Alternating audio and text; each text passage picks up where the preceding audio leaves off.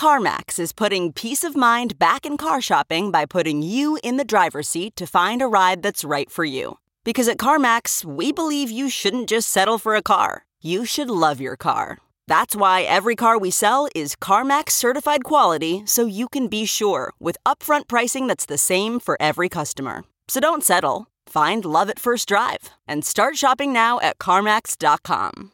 CarMax, the way car buying should be. Okay, picture this. It's Friday afternoon when a thought hits you. I can spend another weekend doing the same old whatever, or I can hop into my all new Hyundai Santa Fe and hit the road. With available HTRAC, all wheel drive, and three row seating, my whole family can head deep into the wild.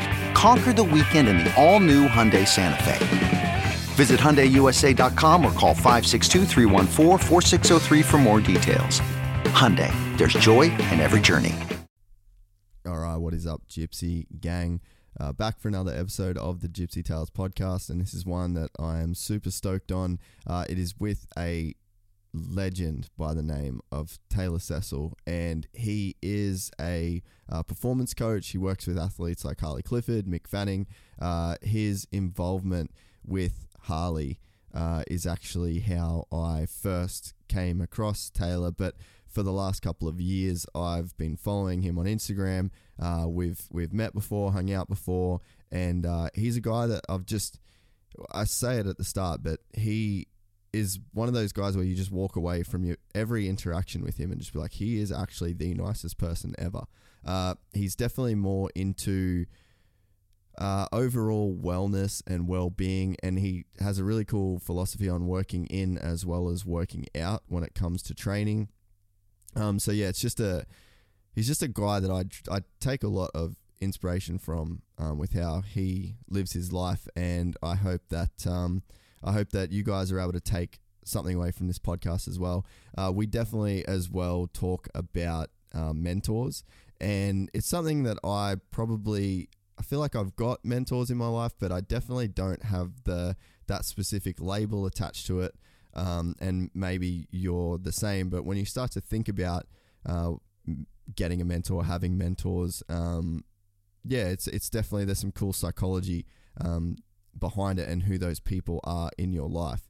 Um, that's also one of the things that inspires me with this podcast is essentially my job is just to try and find really really cool people uh, and try and just pick their brain for you know the the pieces of um, wisdom or the pieces of knowledge that have got them to be in that position in the first place. And there's definitely people that uh, exist out there that are in a shit situation and don't have the ability to just go and find somebody that is a great mentor and on a great path in their life. And I think that that is one of the uh, things that drives me with this podcast is maybe there are people out there that that listen to Gypsy Tales that are in that situation, and hopefully these podcasts can be um, somewhat of a, a mentor, I guess, um, because of the guests that do come on here and and share their stories.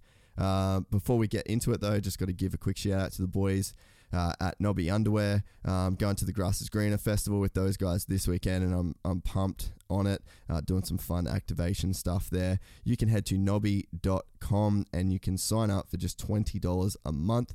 You can get a new pair of duds delivered to your door. Uh, men, women's, kids, uh, they, they basically cater for everybody.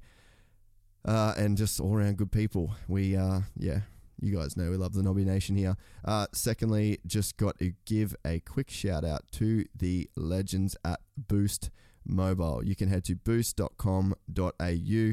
Um, they have actually been voted Australia's best prepaid service provider. Um, the proof is in the pudding when it comes to those guys. I've been with them for probably two years now. Um, they're on the full Telstra 4G network, and I just think the whole plan thing is getting paid uh, played out. Um, so yeah, if you've got the option to pay out your contract, you can get uh, a really rad phone through the guys at Boost as well, and then you can get onto uh, onto that prepaid program, and uh, your telecommunication life will become just that much better. That's it. Uh, you can follow the podcast on Instagram at Gypsy Tales Podcast. We have a link to our store in that Instagram bio. You can also follow uh, slash subscribe at our YouTube channel. That would mean a lot. Uh, and yeah, just stoked. Been doing my best to bring you guys a lot of content. We've got a lot of shows waiting in the wings, ready to be released. Uh, and yeah, it's just, I guess, all round exciting times for myself. Uh, and hopefully that equals exciting times for the Gypsy Gang. Thanks for listening and enjoy this podcast with a, uh, a truly great dude.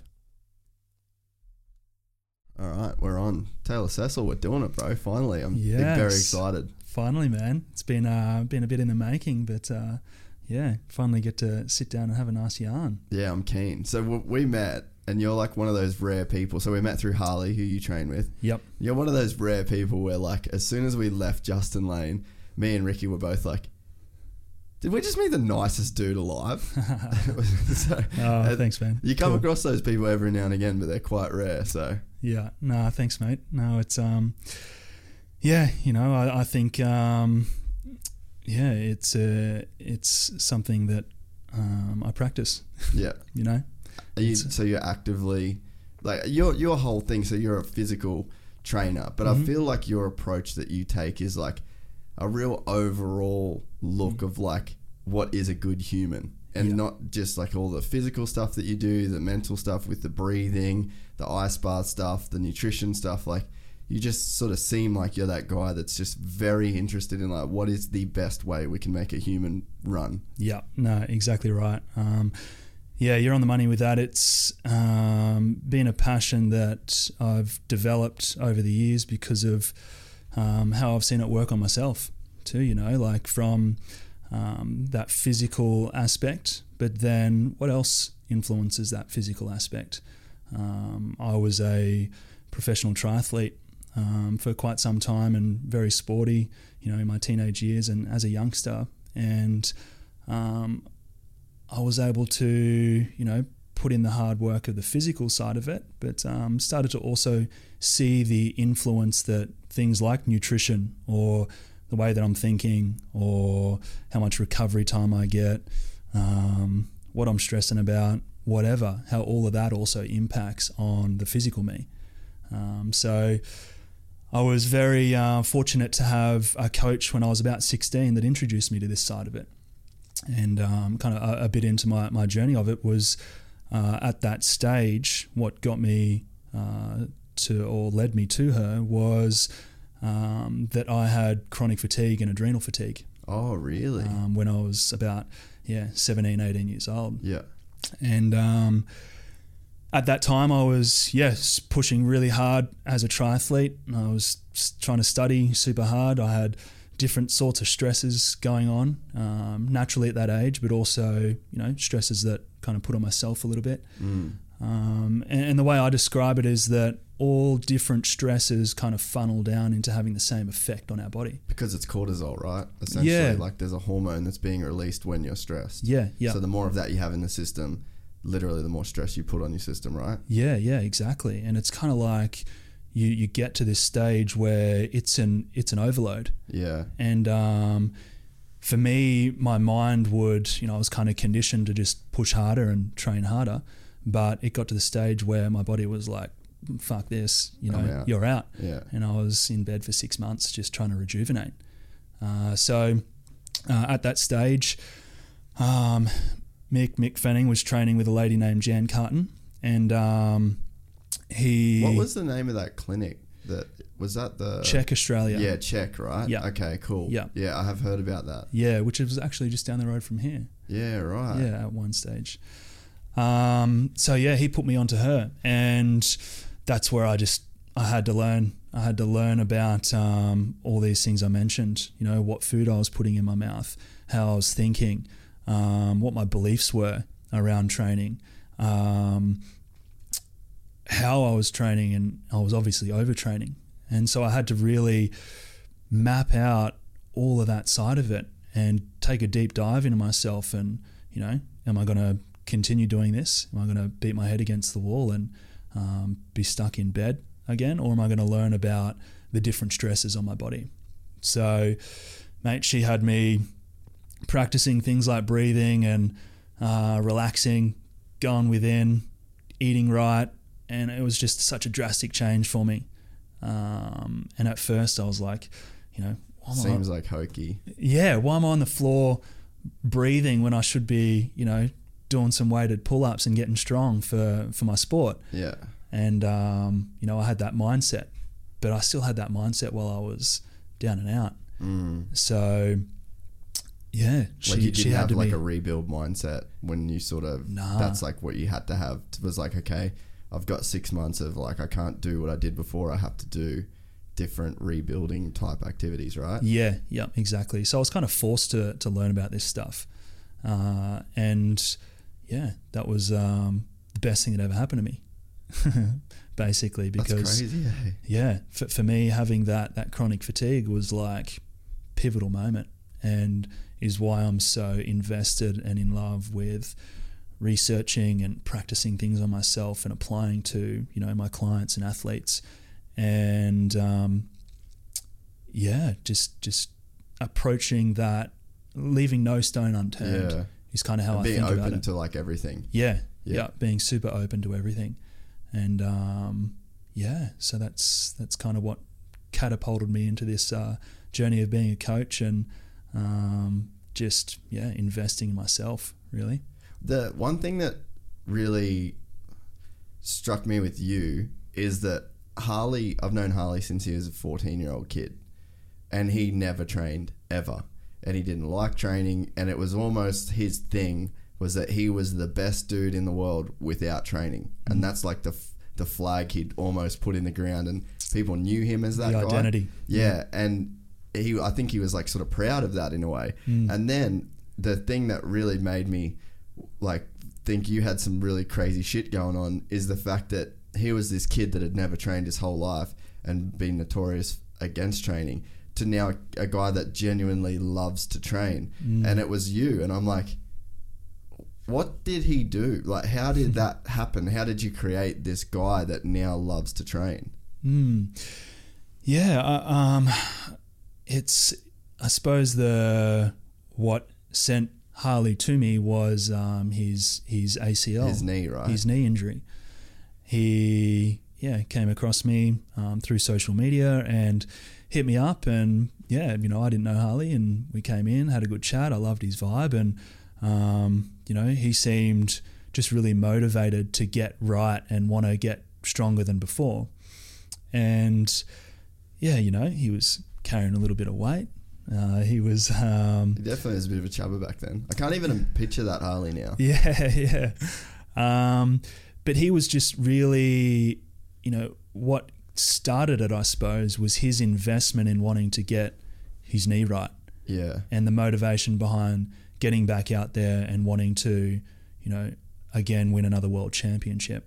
So his motivation with that started it, and I suppose it was on a uh, the the journey of of him and I together was um, that we could be uh, that I, I could be relatable with him in terms of you know what it's like to be down and out and um, you know have some some compassion for where he was at in that stage. And um, yeah I think with that he became a lot more maybe open-minded.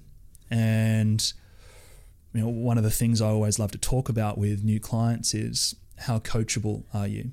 And that means number one what's your willingness to learn? Uh, number two how open-minded are you? And number three who do you listen to? And uh, you know I think we had that discussion early in the piece and yeah he maybe took like a a bit more of a conscious understanding of oh wow okay you know what is my willingness to learn? And um, yeah I, think that just opened his mind a little bit to some things and yeah you know we, we were doing the right things physically and we were applying uh, what we needed to do to, to get him back back on track from a from a physical level which I'm sure we'll dive into a little bit um, but yeah, he just grabbed it by the balls and wanted to eat right, wanted to move right, wanted to also learn how to work in. Um, you know, as I was discussing before, it's like, instead of just work out. Instead of just work out. That's a cool concept. yeah, I think, uh, Is that something that is like one of your main philosophies? Would Yeah, you think? 100%. Like work in and work out. yeah, you know, everyone knows how to work out. Yeah. Everyone knows how to work out. But to what degree do you know how to work in? because it's how you work in that I believe actually makes you a world champ or helps you move towards your potential, whether it's from a business perspective or from a yeah whatever the relationship you want to have. Like you've got to be you've got to understand yourself. You've got to understand your own energy, and that requires working in. So, And so, where did you start with that working in then? um, that was And do you remember what, what you were like before and now in hindsight that you've got to a different place? When you look back, what was some of the stuff where you're like, oh, that was really wrong? Yeah, mate. Uh, when I was talking about my chronic fatigue, you know, if, if it was before that, um, I had the belief. So it, really lies in in our beliefs. And for me, my belief was that working out, or so training or, or working hard, is the only way to make progress. But as we all sort of know, is that muscles don't rebuild when you're actually training, they break down. It's when you're recovering that muscles rebuild. And it's that same concept for your energy too. If you want to be energized enough to be on the start line of, or you know, when the when the horn goes off, uh, you need a balanced energy system and a balanced energy within yourself. Um, so the the concept of working in is something that needs to happen, you know, and we're we're cottoning onto that a lot more with the understanding of sleep cycles and circadian rhythms. You know, that's a form of work in. Yeah. Um, a lot more people are becoming open minded to things like meditation, or um, you know, I practice Tai Chi for one uh, as an energy building exercise, um, and you know, just just tuning out to all of the distractions we also have. Mm-hmm.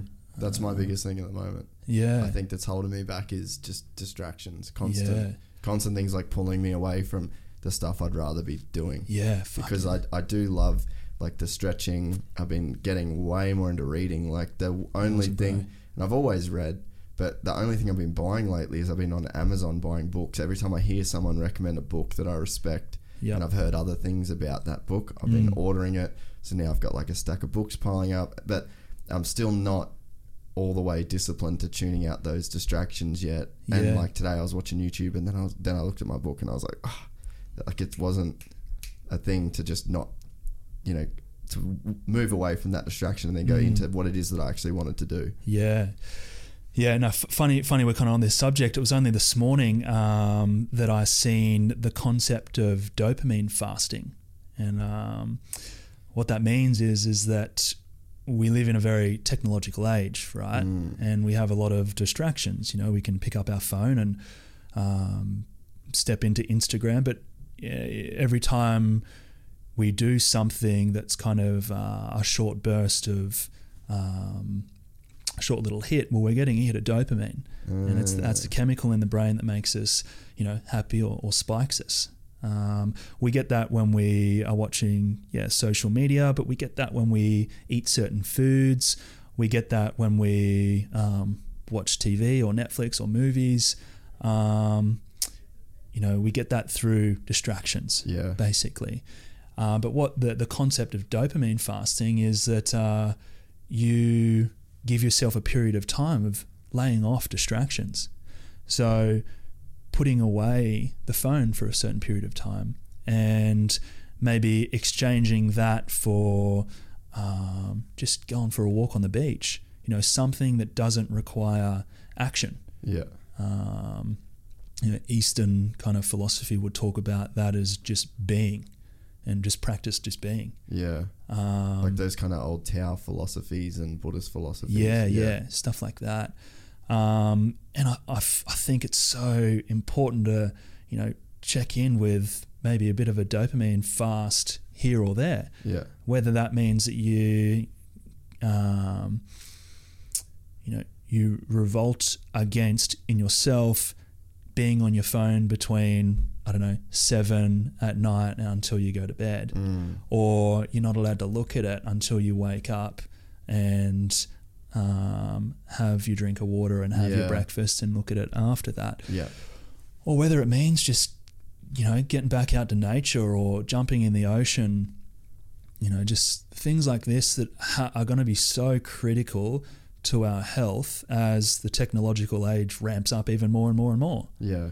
You know, it's not to say that the technological age is a bad thing. It's just to say, how are you balancing yourself enough in these times? Yeah.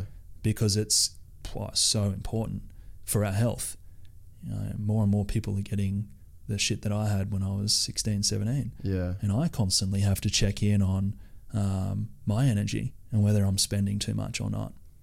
Um, because, you know, I'm a I can get hyped up and I can love life too, but if I spend too much time doing workout things, then you know I too fall in a hole. Yeah. Yeah. So It's so interesting the um the like techn- the technological age really hasn't been around for that long. And I think that the worst of it has come from the iPhone since the iPhone was invented. I don't think technology in quote unquote was that bad. Like I might sit down and watch 2 hours of TV a day mm, as a kid that would be from like you know 6:30 when the news come on and you you know you sat down and mum was making dinner you sit down and then maybe 8:30 was bedtime. That was technology really. Yeah. and it's like for those hours it's not going to be a crazy impact on your life. There's 22 other hours a day where you're not being distracted like you said. Mm, but like dude my my fucking screen time on my phone is like 6 hours. Mm, you know it's Yeah. hectic. Yeah, and I'm I'm not a scrolling person. Like Mm. I don't sit and look at Instagram that much. mm, But it's all the for me it's like all the posting and replying to comments and Mm. DMs and like trying to run the business side of what what we do. mm, And then I'm on a computer when I'm not on my phone and it's like I just think that it hasn't been that long since it's happened, but there's already such a heavy pushback. Yeah. Like we just went all in on the phones and the computers and Mm. the emails and the now with Netflix and YouTube and it's like a really short concentrated time but already a pretty big pushback. Yeah, no, yeah, you're exactly right. And we're adaptive beings too. Um, but yeah, uh, it also takes time to be adaptive, you know? So, you know, if if this is happening really, really quickly, then um, yeah, to be adaptive this quick, Yeah. it can be quite is difficult for us. Yeah. Um, so yeah, there's a balance within it all. I really feel, um, and yeah, just becoming, um, becoming good planners in a way too. Yeah. You know, I can, I totally agree with you know, getting back to people and constantly there's a lot of different forms of getting back to people too you know Mm. you're getting back to someone on instagram on email on facebook on text calls you know all different things um, so one of the things i'm practicing is trying to consolidate that and you know maybe send if i've had something from instagram it's like hey hit me on the email Mm. from um, yeah from facebook it's like hey here's my email get back to that Mm. um, and try and bring conversation into one streamline type of type of place so that in in my mind it's um, it's not scattered um, which it, it sometimes feels like Well, like a good analogy for it is when you hit this little half swipe up on your phone and you can see all of your apps. It's like Mm. if there's all of those apps are open, that's sort of in your mind, like you know, I need to check WhatsApp, I need to check Snapchat, I need to check Instagram, I need to. So, like all those tabs essentially Mm. are open in your mind. Because I always try and think about my brain as a computer Yeah. that has a limited amount of RAM, it Mhm. has a CPU limit, it has a processing limit. I really always try and revert back to my brain, and I even well, even more so like an iPhone, I guess, because you've got a battery life on that iPhone, 100. and it's like the more apps are open, the quicker your battery will drain. So I like to think about my brain it, literally in terms. It's kind of ironic because it's like you're trying to move away from that, yeah but I think it's like the stuff that you do to make your phone last longer yeah and work better would be the same that you do for your brain. Close all the Yeah. apps, turn the brightness down, stop the notifications. Like whatever you do on your phone to make that battery last longer yeah works for your brain too. In in my head, Yeah, and mate, I'm all about that analogy. Um, I'll I'll share kind of a, a little bit of my philosophy of how I think that I work with people.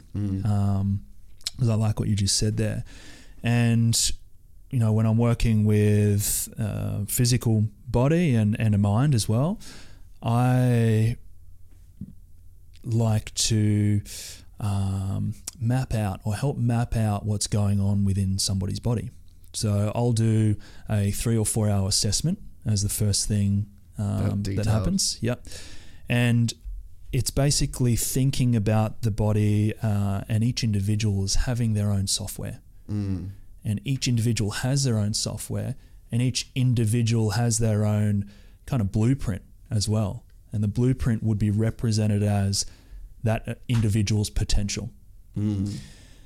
And my job is to dive into the software and check out and search for where the glitches are. Are the where are the glitches physically? Where are the glitches mentally? And how are those glitches preventing you from being at your potential? And if I can help to map out uh, what we need to do physically, whether we need to mobilize certain things, stretch very specifically, or, or create stability or strength in a certain area that helps to resolve that glitch in the software, then that's what we've got to do. Or whether there's certain beliefs that lie within the subconscious, within the mind, that are limiting or sabotaging the person's potential, then let's take a dive on where those glitches are too. And let's work and create a plan on how to resolve and bring that person back into their highest potential, basically. So a similar analogy Yeah. of, of working with our bodies as, as software or as um, technology. What you, the way that you talk and the, the way that I see you training people, because I follow your Instagram, I'm always looking at your stuff, and it's like, uh, it it seems like the way that you teach and coach is uncommon. So it's like it's interesting to me that you go to school to get a certificate or whatever, and it's like you get given these base set of skill sets that every other trainer leaves with. But then to become a person like you that will, you know, you're training like Mick Fanning and Harley and these elite guys, like you've got some swimmers that you work with that are like Olympic dudes, and it's so to get to that level, how much more research do then you have to do? Like it, it almost people come to you for what you've done outside of training once you've kind of left school or whatever. And it mm. just seems so interesting that you know like the deeper you dive and the the harder you go with like trying to build up yourself and your own knowledge hmm. that is what cr- then credentials you because it's like it, there's a base level credentials that anyone can get but to be at your level it's so much more investment from yourself Yeah, I th- that's. I can only teach someone to be like me. yeah It's all I can do. So the level that I work on myself or go inward within me is only or is to the degree that I can take somebody. I can only take somebody as far as I your have taken myself. yeah So if I want to be the best version of me as a coach, then I got to take a deep fucking dive in myself yeah and, and analyze and be the technician on myself mentally and physically. Um, so yeah, that's how I. That's the belief that I hold, yeah um, which drives me to um, not be perfect, but to work on my potential, Mm. and and then therefore that has that ripple effect into who I work with. So Yeah, it's so it's so interesting because you can you can see so many trainers and it's like they'll do it's the same sort of reps or the same activities, the same like you sort of see it everywhere. And then you see a guy like you. And I think I was wondering too maybe with to go back to the Harley stuff, it's mm. like did he fall in love with training obviously with the style but it seemed like you just weren't thrashing him at the start. It just seems like these movements where you're like oh that i could see that doing something but it's like mm-hmm. he's a world champion wakeboard guy. It's like shouldn't you be working harder than that so is it like this sort of slow build and these like different mobility and strengthening exercises that don't look very hard, hmm. but it seems to have been something that like really let him fall in love with training because I think that the average person will go to training, get fucking sl- like slammed, and then struggle to recover for their next session, hmm. and then it just becomes this like beat down. Yep. And it, it's hard to love something that is constantly beating you down. So it seems like your philosophy and the style that you train, even though it doesn't look like it's crazy effective, it sort of looks counterintuitive. Yeah, yeah, no, yeah, and you're exactly right. And uh, a very common comment that I that I get is, "Fuck, that's way harder than it looks." Yeah. um, but yeah, to to break down the the journey for Harley is that, and with anyone with an injury or anyone that is feeling limited with their physical body, uh, that assessment that I mentioned is me looking for where the imbalances lie within the body, um, what's going on from a postural perspective, uh, because posture is a is a thing to go constantly go back to if somebody say limited in their rotation. Um, you know, if someone's got a huge kyphosis or um, Is that shoulders forward? that's shoulders Yeah. forward and a big round back, then you know their rotation is very limited. But if you work on all of the, the muscles and the mobility, that pulls that person into being more open, and then you test their rotation Yeah. again, it's far greater. Yeah. Uh, that's just one little example of, of how posture, And that happens all through the body, right? all through the body, it's kind of It's very rarely like if you've got a sore hip, it's a hip problem. Yeah, it's it's. I, I think of the body globally. I think of it as, um, you know, something up here affects what happens down there. Uh, an example of of how maybe the neck has a hierarchy over the hips is that if somebody's first uh, vertebrae is out and they have like a, a slight subluxation, whether it's tilt or, or being pulled across, then the hips have to sit underneath the head. So the hips will migrate to the left as well. Um, now, what does that do to the spine in between? Well, it creates different curvatures. Yeah.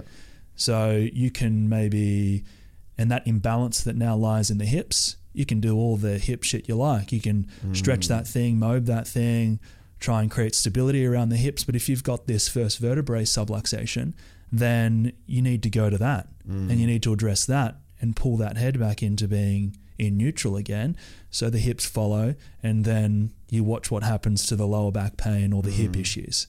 So it's it's a jigsaw puzzle Yeah. and I'm constantly, you know, it's like a whack a mole sort of oh, situation, oh, right? hundred percent. And you know, I'm never gonna stop learning about the body. I don't fucking know it all, Yeah. but I'm so interested in the the jigsaw puzzle of it and um, how things how things work and coincide with each other.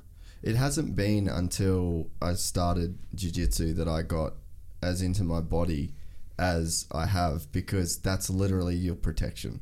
Like f- to get to stop getting the shit beat out of you, you just need your body to work. Yeah. And it's like, you know, as you'd know being that you've started, it's like putting your leg into a certain position that requires a lot of mobility is the difference between getting past Yeah. and then being pinned on your back in a super uncomfortable position mm. where you're not in control and it's like the the win or loss of that particular scenario depends entirely on the mobility of your like mm. femur's rotation in your pelvis Yeah. so like to me and I've noticed through my own now I do a lot of stretching I try and do a lot of mobility work. I know my head's definitely got a tilt to it. I know that I've got you know some problems with my shoulders but I can feel that I think that because of the amount of times I've broken my collarbones hmm. that there's like it's actually pinches in here when I do try and stretch. So it's like Yeah. I've noticed so much now because I've sort of putting my body through these extreme tests. It just becomes so evident all of the stuff that's wrong. Yeah, yeah, yeah. And you can get really, you can get super detailed, and there's a time and place for that if you are resolving um, say pain or there's specific things that are limiting you, you know, as the hip uh, mobility example. Um, but yeah, it's also a balance of not getting too caught up Yeah. in being perfect Yeah. as well, um, because yeah, again, that's never going to happen. You're not gonna you're not gonna have someone who's the the straightest human ever Yeah. because one, we've got a big liver that sits on the right that um, influences our balance and our weight distribution, um, and we've got lots of asymmetries within the body. You know, um, you kick a ball as a kid, Even and you, with balance, yeah. you, you become right-footed, then that plays on it too. But um, so it's finding the balance in that side of it as well. Um, yeah. So with um with Harley's knee then, so have is there like a specific protocol that you've developed to deal with injuries and you know sort of if that's the injury that that there's certain specific things that you're going to try and do to sort of get him on the road because you're doing the same thing with Mick Fanning with his ACL, right? Yeah, yeah, there is there is specifics. Uh, as a generalization, um, first you must uh, mobilize before you can stretch, because if a joint is um, immobile, then stretching's not going to do anything. So first you must mobilize, and then you must stretch and, and lengthen what needs to be lengthened, what's short and tight in the body. That could be influencing the um, the increased pressure on Harley's ACL. Um, because in this example, uh, we found that he had a lot more uh, medial rotation or internal rotation through his through his hip. So that had an influence on where his body or knee would go during landing and impact. And if repetition after repetition and repetition of medially rotating and dropping in, that has an effect on the joint. And a move could be the straw on the camel's back. And boom, pop. So with with finding these things out, um, I've got to search for where the immobility lies, and then I have to lengthen the specific things that might be increasing his internal rotation. And then after you've lengthened, then you move towards stability. So every joint uh, has, you know, its optimal position, and from a scientific perspective, that's called joint centration. So joints need to be um, centrated. So now we need to create stability around the joint, and all the detailed, intricate parts of the body need to um, work to, to stabilize that joint specifically. And now you're having to start to work with the brain body connection because just say my shoulder sits forward like this, my brain thinks that that's what central is. Hmm. But now we have to retrain the pathway from brain to shoulder to what new or the proper centrated yeah, position is. zero is. Yeah. So that's where, as you described, these exercises that look intricate and detailed, but you know don't look overly hard. Well, those exercises become a lot friggin' harder when somebody's specific joint isn't used to being in Being that there. position. So people, you know, find it difficult to to stay in that position. Uh, if we use this shoulder analogy, um, you know, that's where the shoulder is strongest for them at the time, but it's not necessarily in its central position, which means that there's shortness and tightness in one area, and you're and you're long and weak in its opposite or antagonist. Yeah, yeah. And it's when you're long and weak and short and tight in different areas that you you're moving the joint in, um, you know, positions that put it under more stress. Yeah, you have like less mobility in that position. Yeah, yeah, it can be that, uh, or it, some some impact might just like, you know, dislocate it or rupture it Yeah. or, or, or, or whatever. So how long, like if you just get an average person that comes in off the street and then they do have like the rounded shoulders or tight shoulders, head forward, because there is sort of like a classic postural, um, I guess like disease, I guess it would be like maybe the easiest way to say it. You've got like head forward, rounded shoulders, the spine's curved, and then you know your hips are. You've got like a weird tilt going on your hips. Like, how long would it take for a person that is com- in the average case that's committed to training? Um, those type of deficiencies. How long does it take to transform into good posture? Yeah, it's there's so there's would a lot be of very case by case. yeah, but very, a lot of variables. Um, you know, my my minimum of coming to see me is three months, but the average is nine to twelve months um, that I work with someone. Um, so yeah, you're looking within those those sorts of of ranges. Um, in Harley or Mick's case, you're going from a total rupture in the knee back into needing to be very sport specific and heavy landing and things that you know um, are really putting a lot of pressure back on that joint. So that time frame is very variable, but yeah, you know, as a generalization, six, nine, nine sort of months Mm. if you're really dialing it in Yeah. because the journey of it too, you know, you, be very phase one, which is the joint centration Yeah. part that I was talking about. But now that person needs to transition back into their sport. So exercise that the, the individual needs to progress with their exercises so that the exercises start to become a lot more specific Yeah. to what you need to be doing back out on the playing field. So, you know, towards the the end of it, before Harley started wakeboarding, I needed to get him doing wakeboarding exercises to test out what level we're at with that knee. How to do to what degree can you land on that thing and eccentrically load a lot of that knee? And we had to figure that out before he was allowed to go, all right, now you can get out there again. So the journey is from being very detailed and specific through to being sport specific. And might not be sport specific, it might also be uh, work specific. I work with quite a, a few dudes who live in the mines and they do a lot of lifting and rotating and, and you know bending and, and twisting and things like that. So for me, I get to map out what that individual needs to work back towards. So we need to do specific bending, twisting, rotating, and lunging type movements that are going to get that person back into work a lot more functional than what created their pain or their issue. Yeah.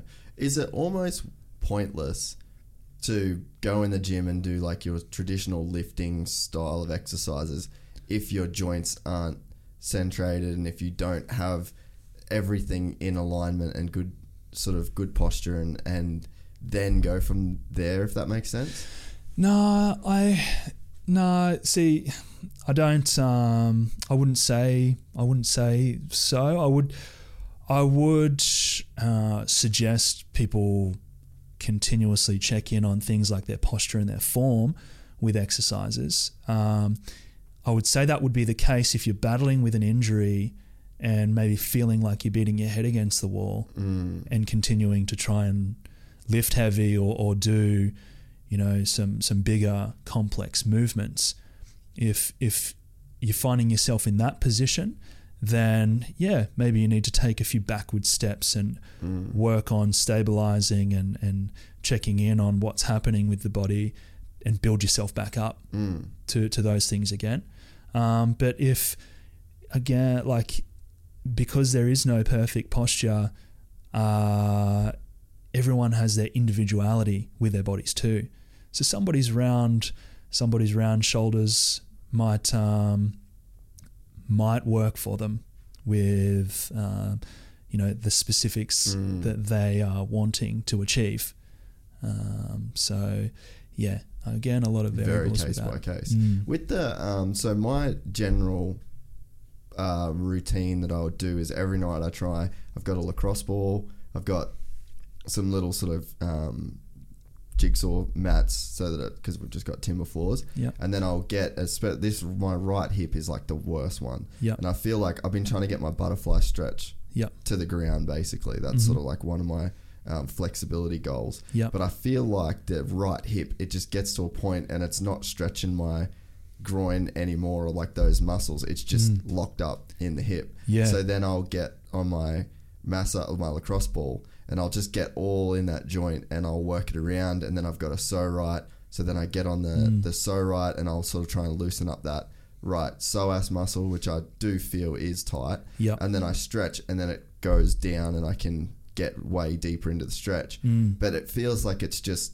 that's the constant thing. It's like that hip doesn't get better. Yeah, yeah. So if we go back to the kind of um, periodization progress that I was mentioning earlier, is that what lies before stretching or needing to lengthen is mobility. Um, and in certain cases, that may mean certain manual work from a mobility perspective on the right hip. Are you a fan of the lacrosse ball and all of those kind of stretching apparatus? Yeah, hundred percent. Yeah, love it.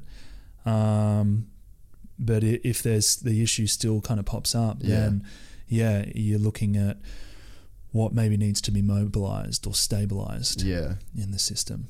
Yeah, because that's definitely that's sort of where my head's at. Like I've been getting a lot more into it lately, and I, and it's interesting to figure out what's good, what's bad, what like uh, my hamstrings are quite flexible, Mm-hmm. but then I can't do any side split at all, basically. Yeah. So it's like they're so tight, but the hamstrings are good, and then my uh, what's the per- piriformis muscle? Yeah, in your butt. Yep, I can go fairly deep into those stretches, but Yep. I've got so much tightness in the right hip. Hmm. So I think in my personal journey of mobility, because I've sort of had in my goal, and I was, was going to ask you if it's retarded or not, but in 12 months to be able to do the splits.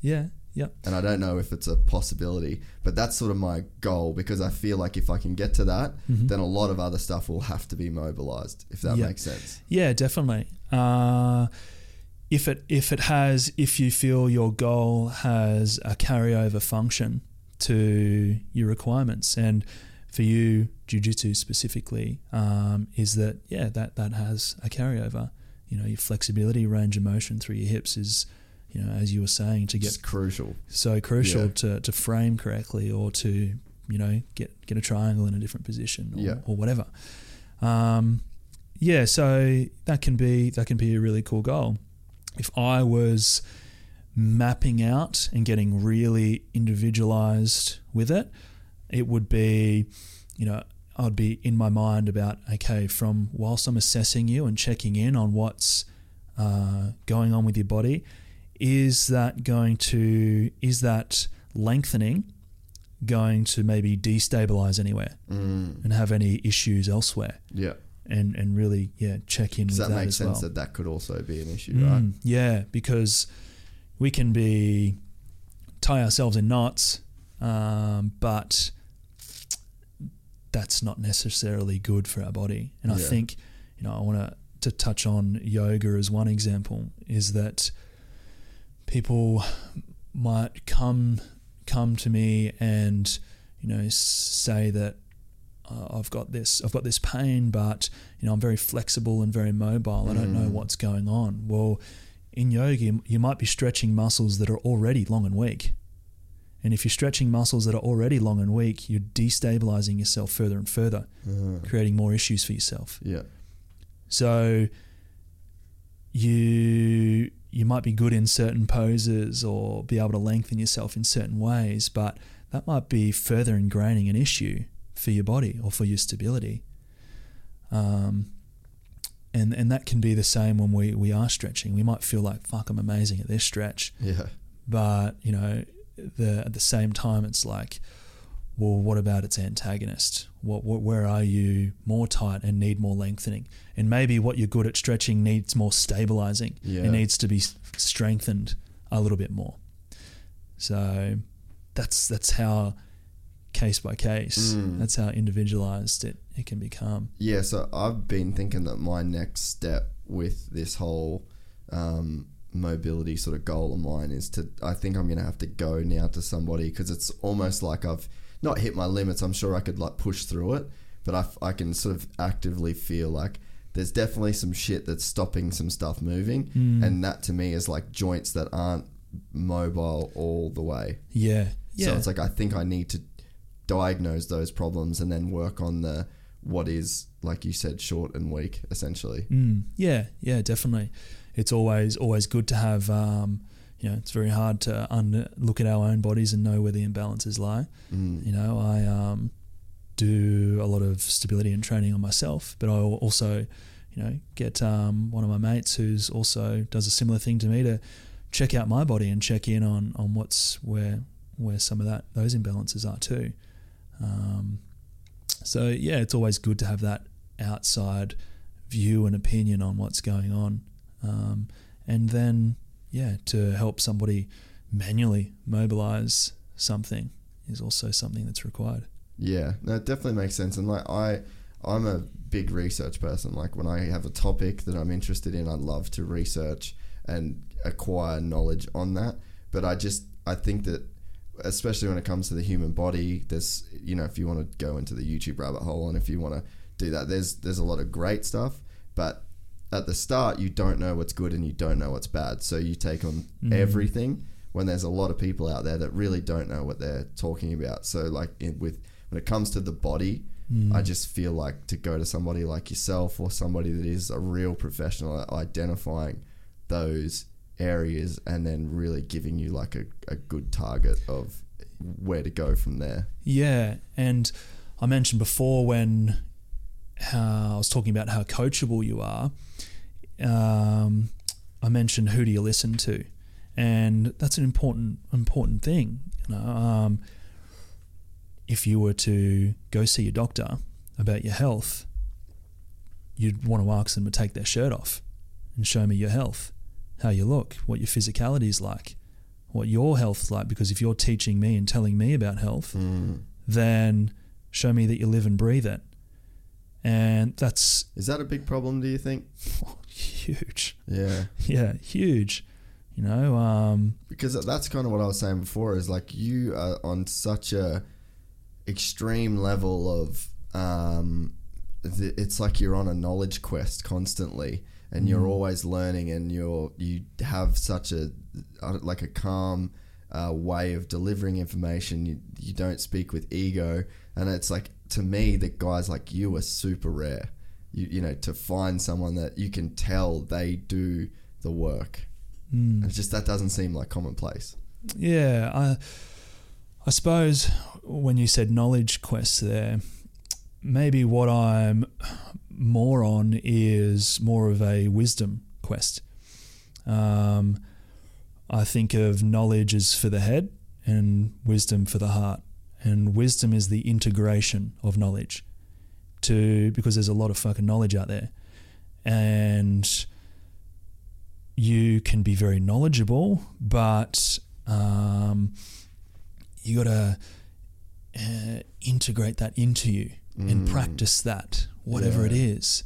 You know, for whenever I'm listening to podcasts, you know, I want to be, um, if I'm if I'm going to to listen and and listen to somebody I'm really interested about, then I want to observe what they're talking about and how I can integrate that into my life and turn that from knowledge into wisdom because of, I've created an, an experience from it or of it. Uh, and I think that's something that we kind of need to do more of. Yeah. Is is is filter and work with all of the knowledge that's out there and and you know one sit with what really resonates and what we love learning about you know what your values are and then really practicing integrating that and practicing what that person's saying or what that person's talking about. And put it into your system um, don't just know about it so that you can um, talk about it with friends and, and say that you know this because knowledge is just knowledge and it's just for the head. But um, what more meaningful relationships are if two people are sharing more wisdom. yeah Uh, and that's something I, they're the people I love to hang around too, you know, is, um, and, and when I said bef- before that knowledge is for the head, wisdom is for the heart, another way, depending on how you look at things, is that you can say that knowledge is for the ego and Yeah. wisdom's for the soul. Yeah. Um, because again, if it's just knowledge for knowledge's sake, then it's for It how just you, becomes a shiny toy that you're showing. yeah, it's just you're doing that for how you're perceived in the world Yeah. and how you look to other people, and yeah, there's a lot of that that uh, probably needs to be worked on. I feel. Where where do you go for that kind of uh, teaching and that kind of learning? And when did that sort of start? I guess it was back when you were um, when you got that six month period of sort of having to do that. But sort of what really was the stuff that first got you like, okay, I need to work on this. Yeah, uh, for me, uh, it was my mentor. It was Jan, and there were certain times where she'd just stop me training, and would stop and would sit down, and the session would turn into a chat session, because she could see that we just weren't getting anywhere physically. There was no need to beat a dead horse, or um, maybe she could see that I was getting frustrated not being able to do something or something like that. And that became an opening for her to open me up to understanding what I'm thinking and, and feeling and how that is preventing Holding you back. my progress. So, man, we had, you know, as a as a 16, 17 year old, we there was one day where, you know, and I thank her so much, she sat me down for five hours and she just cancelled the rest of her day because there was some there was a point she needed to get across. And from that day, it was like, oh, I need I I need to dive in Yeah. to me and check in with me because all the things she was saying, I was like, if I got real with myself, I was like, yeah, you know what? I am a fucking frustrated kid. Yeah, you know what? I'm, you know, wanting to do this sport out of how I would look to the rest of the world. Yeah. Yeah, you know what? I'm fucking tired. And it's exactly what I needed to hear. I needed someone to get real with me. And um, yeah, it catapulted me into a, a journey of uh, one of the first books that I that I read was by a, a guy called Deepak Chopra. Uh, it was called The Seven Spiritual Laws to Success. And it was kind of like seven laws that, that Deepak had, had set out. And it, you know, was he would talk about quantum physics and quantum science. He would talk about energy and he would talk about um, the unseen. So our thoughts, our emotions, that we don't see them, right? But they manifest from being something unseen into a physical outcome, whether that's me looking tense or being angry or, or whatever. So that dive of that, like, kind of uh, energy, kind of quantum world of, of was fascinating to me. So I started to see the power in the unseen and the power in my thoughts and things like that. So it just catapulted me into, yeah, a journey of different books, um, you know, wanting to learn more about that, um, you know, sourcing different mentors that were living and breathing the same things. Uh, so yeah, that was quite a catalyst that that time for me. And like I said, it was the best thing that happened to me. It seems like you almost need to find a person like what you said as a mentor that is walking the same path as that you want to be on, but they're just quite a bit further ahead. Yeah, hundred percent, exactly. And my, you know, I put it down to my my mentors. I put it down to what I've learnt from my mentors. I don't. I, when I that day, it was like, this is the best investment that I can make is in myself, and um, I've just chosen what I want to learn about, sourced who's the best at that, and teach me, teach me, and show me where I'm doing it wrong, and show me where I can grow and improve and make progress in in that specific thing. And uh, yeah, that's kind of uh, the way I think about it. I think that the one thing with me, because I've always been invested in, I think it's interesting what you said about knowledge is for the ego. I think that there has been times where I was uh, trying to acquire knowledge, f- but I wasn't truly living it in the way that you're talking about. Like I actually can relate to that, and then the connection back to the ego has been something that I've been well and truly obsessed with lately, probably to a fault at times, is the the ego, and I think that the podcast forced me to do that because my I've said it on here a million times. Like my biggest fear is people going, he's doing this because he wants to be, you know, blah Mm. blah blah, or all of the egotistical things that could attached be attached to that Yep. thing. But I think that really it's I love like to get here and to sit and listen to you with no distractions and nothing around, and you can be uh, exposed to so many ideas. To me, it's so selfish for me, you know, this process. But the ego side of it, I was like, okay, what are the things that I can do to really actively make sure that I am not speaking with ego, which I do all the fucking time. Like, you know, I'm not perfect at all, but it's like I really am on a, this active mission now to understand the ego and to uh, try as hard as I can to not live through that vessel because I think that can take over people's lives, and I think more people live live through their ego, talk through their ego, argue through their ego. I'm one of the I argue through my ego a lot. I'll just want to win that particular fight as opposed to be a balanced, you know, person in, in that sense.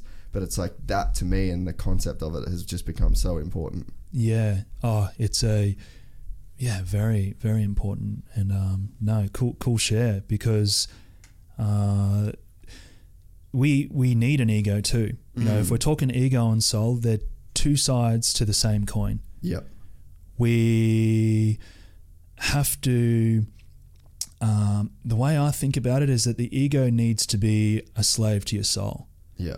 Every everyone is an individual and has a soul's desire and drive, and I feel like it's kind of our mission to be able to align our ego to that. It's kind of like the, the two should So click the in The soul should drive the ego. the the soul the, the soul should be the um yeah the, the driving driving force. It's like the ego's your Ferrari, but the soul's the one that should drive the Ferrari. yes exactly. Not the Ferrari driving the Ferrari. no exactly exactly. Because if you do that now you're on you're on track. You're on to your purpose your, your soul's desire your goals your mission. And it's been scientifically proven that people who are on their goals mission their their desire from a deeper level are people who live more happy and content. So if you create that alignment between the two, then you're a, you're a driving force in this world, and um, yeah, it's it's it's super important because it also brings us so much more ease to to what we're doing. Um, my my mentor Joe, um, she uh, has this this concept, and it's it's beautiful. And I check in with it all the time. You know, you're in your ego if you are searching for acceptance, acknowledgement, appreciation, and approval outside of you. And to the degree that we are searching for that outside of ourselves is to the degree that we don't give that to ourselves. Yeah. So we don't give we don't appreciate ourselves or acknowledge ourselves or approve or um, yeah, whatever the fourth one was that, that I've forgot. Uh, but yeah, to, to that degree that we don't give it to ourselves is to the degree that we'll search for it outside of ourselves. Yeah. That's the ego. And um, if, if that's the case, then, you know, we're going to have a hard time. I think the thing that I struggle with though is like to appreciate myself and to approve of myself, and that to me feels like ego. That's sort of the catch twenty two that I get stuck in. Like I had a conversation with um, Luke Cadell, who he come on the podcast on Sunday, and we were talking, and we were just having lunch, and he's like, "Dude, you like you are down, and you, like you're struggling to admit to yourself that you're doing certain things well and right." Mm. and I think that it's like there there's a balance between being like genuinely like I feel hesitant to genuinely approve of myself at times because I still feel so far away from where I think I need to be. Yeah, because you've been conditioned to think that way.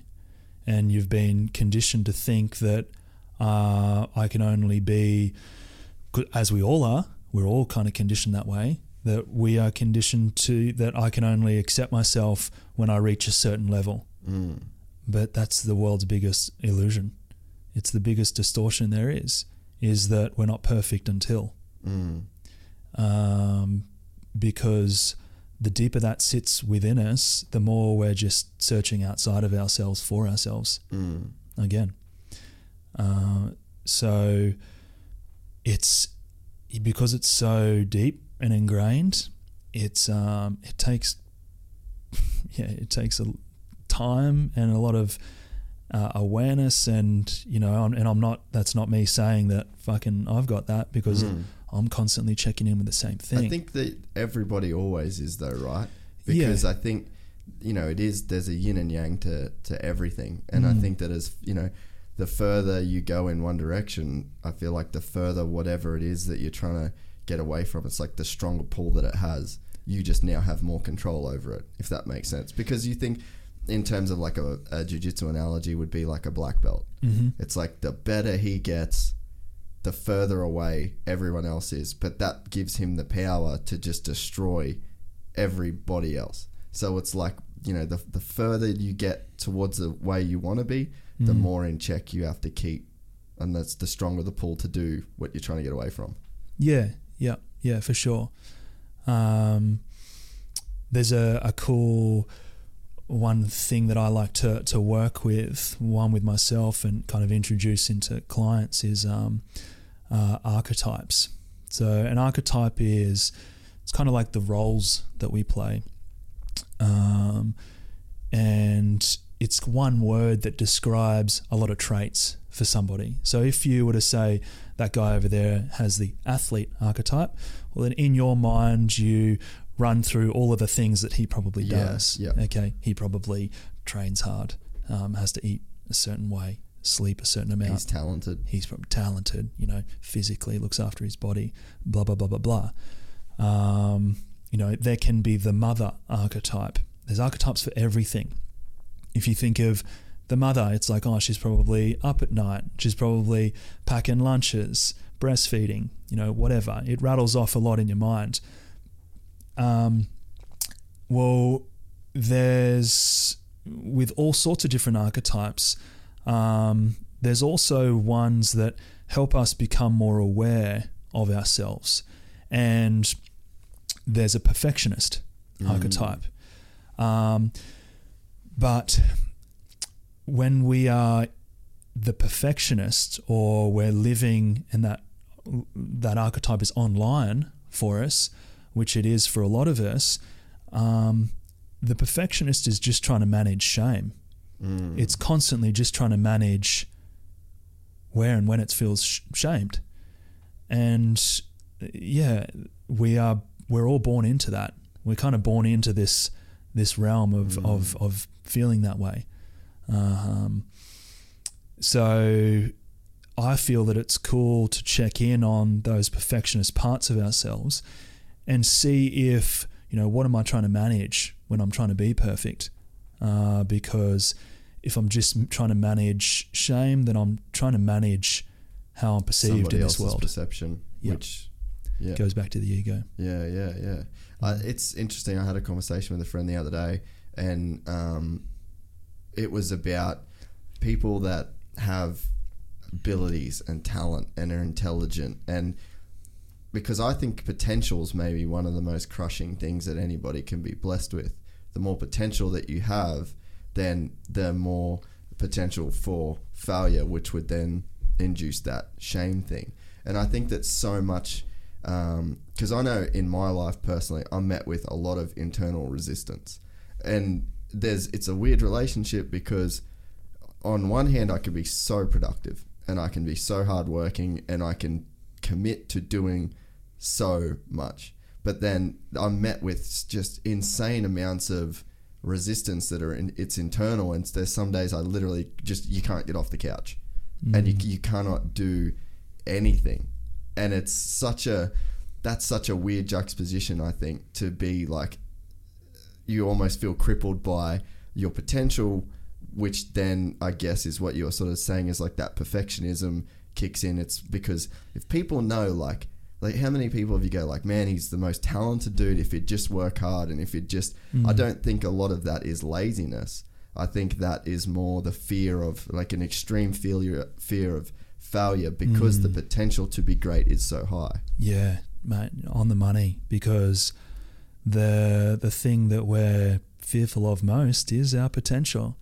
The fearful the thing we're fearful of most is um yeah, our light basically. And uh yeah, it's back to the conditioning thing and Yeah, because we really are conditioned to, um, like really be mindful of what people think of us, Mm. and because really that's how society functions. Society functions because we can all be together and think kind of highly of each other, Mm. and that's what sort of pushes society forward, right? yeah. Yeah. Yeah, pushes pushes us forward, but um But then it's also what cripples us because the expectation is so high to perform.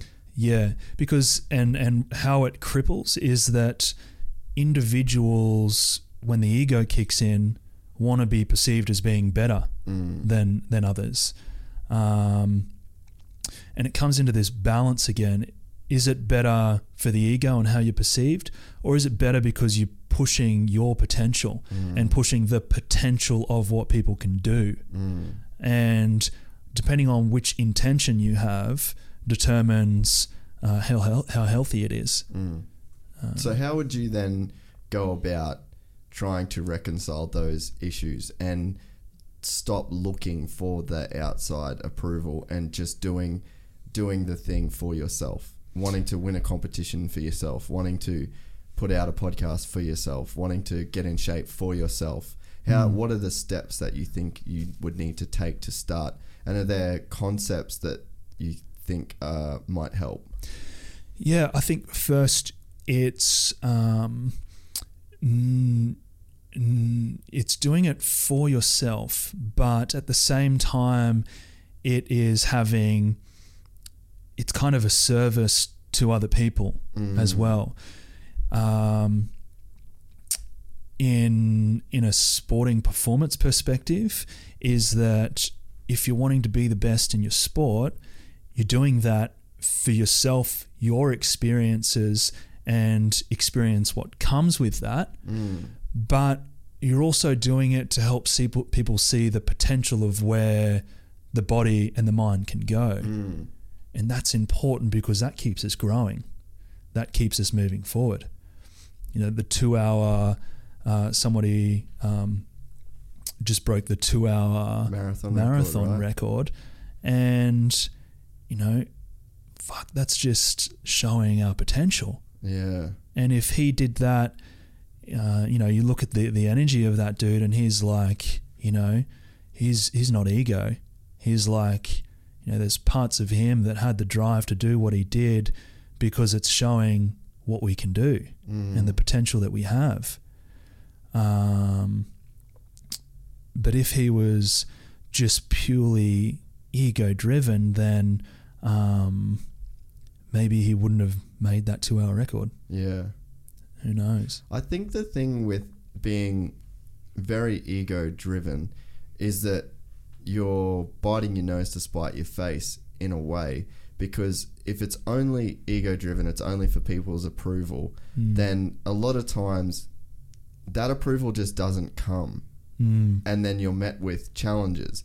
And then when you're met with challenges, then and like setbacks, then that is stuff that is perceived like negatively, I guess you'd say. So if you're only doing it for other people's perceptions, I think they're the kind of people that struggle to push through the hard times and when they are met with challenges. And I think that's why anybody in the middle of something, I think that money is a good example. The poorest of the poor are always very humble, relatively happy because they've got nothing. They've Yeah. they've got no nothing to show, Mm. and then their ego's got nothing that's being sort of uh, serviced. Yeah. And then you've got the people at the top end of the spectrum, the Warren Buffetts, the Steve Jobs, the Bill Gates, giving away billions of dollars, very philanthropy focused, Mm. and you see that there is no ego there Mm. because it's to me and the the very wealthy people that I've had interactions with,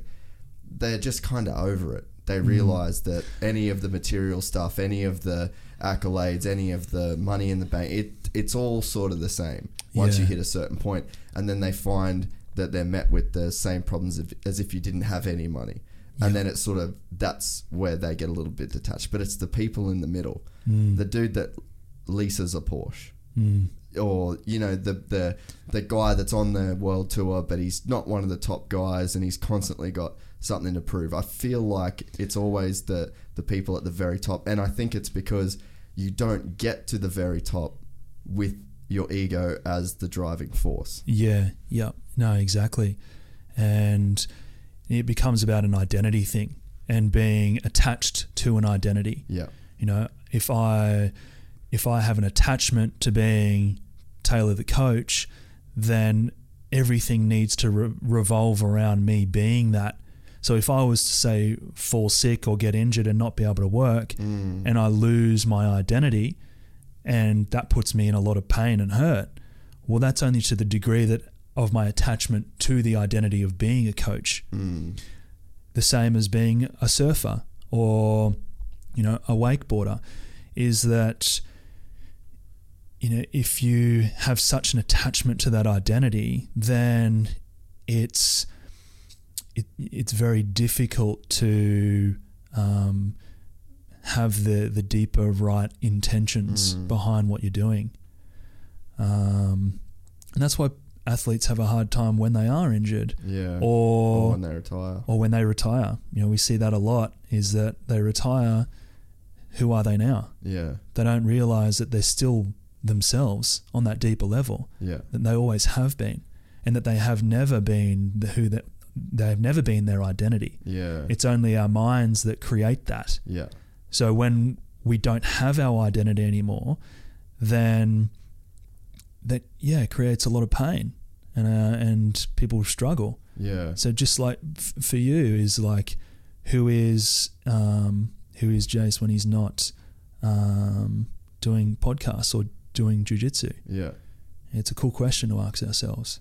and it's almost almost like we do get more of a choice in that we, than we think, right? Because the there, you know, like the perception versus reality meme, like that's a pretty cool. Like the reason that's so successful is because it's fucking bang on the money. Yeah, You know, like how I think I'm a training versus how I am a training, or whatever it is. It's like we are so influenced by what we th- perceive other people to perceive of us. Yeah. It's a weird exchange of we're not really getting first-hand information. It's mm. like our consciousness is trying to perceive how other people perceive. It's a Yeah. that's not a very good solid like if that was anything in science, they'd be like, well, it we're trying to figure out how if it looks like how I think it looks from them. You'd be like, Yeah. that doesn't really make sense. yeah, So it's almost like you're better off to just only invest in cultivating your own true identity with 100%. yourself from the inside out because we have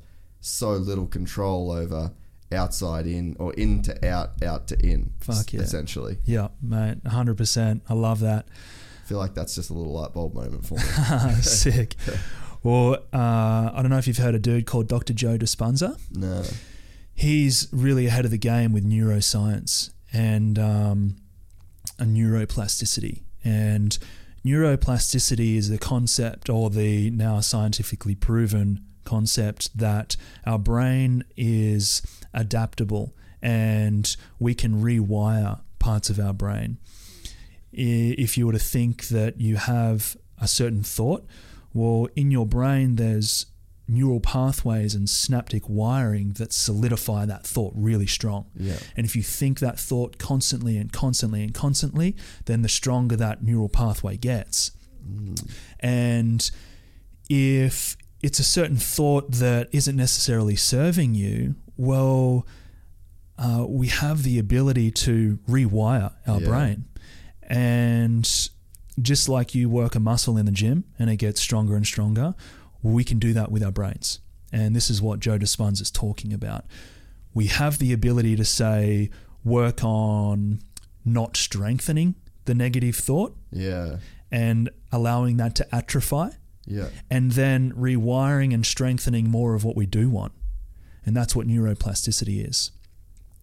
So he talks about when we're on the on the um, concept of, of reality, he says that we start it starts with a thought, and a thought turns into a feeling. And a feeling turns into an emotion. An emotion turns into a mood.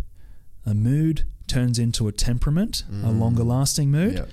And a temperament is our personality. Exactly. And our personality is our personal reality. yeah. So the reality or the lens that I look at life through is due to this kind of linear approach that I have with myself. So if I draw it back into, well, what are my thoughts? What's my internal dialogue?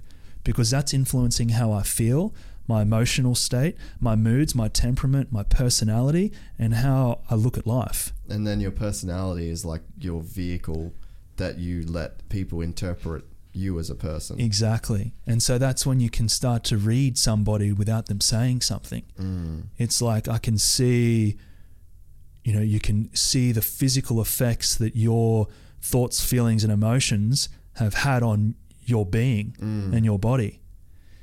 So it's powerful shit because then somebody's thoughts and feelings are going to influence somebody's posture. Mm. You know, if I didn't like myself and I felt like I needed to hide away from the world, then I might form a posture that's hiding or guarding my heart. Mm.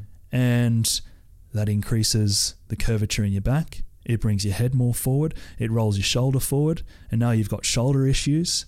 And now you've got neck issues and all these problems going on. And that is the the picture that you're presenting to the world. And like you said, you can judge somebody based on how they look, and Mm. you know they don't even have to say something. You can tell. Like I, you, you see a lot of that with like really tall girls that Mm. don't play sport. If you see a really tall girl that plays netball, Mm. like at high level, she's very like proud and tall. Mm. And then you see other tall girls with around their short friends, and they're not wearing heels, and they're kind of Yep. trying to get on the level, and like you can instantly see like, oh, she doesn't want to be this tall. Yeah, and yeah, because the the tribal mentalities that we form of what the ideal girl is. Should look like, yeah, you yeah. know, she should look at this height and this weight and this Mm. this skinny, and a boob should look like this, and a butt should look like that, and um, that's a tribal mentality that we create, Mm. and um, yeah, it's it now creates beliefs. It's in, instills beliefs, and it and instills that thoughts goes back to her thoughts, yeah, and it goes back to her thoughts and her linear approach to her reality. yeah, So yeah, it's if we can check in on what tribal mentalities we're kind of in yeah. and influence us, then we bring more awareness to how we run. the thoughts thing is crazy. Like on the weekend, I there's just a little thing that someone said, and it fucking lived with me all day, and I had a shit day, and I feel like everything around me turned to shit, and then I woke up on Sunday and I was fucking still shitty, and it was so it was very eye opening in a way because it was like I knew this was going on, and I just didn't have the control that I wished I had over just this one tiny thing that was said and I just stewed on it all day. And they're the times where you say like you've got to check in.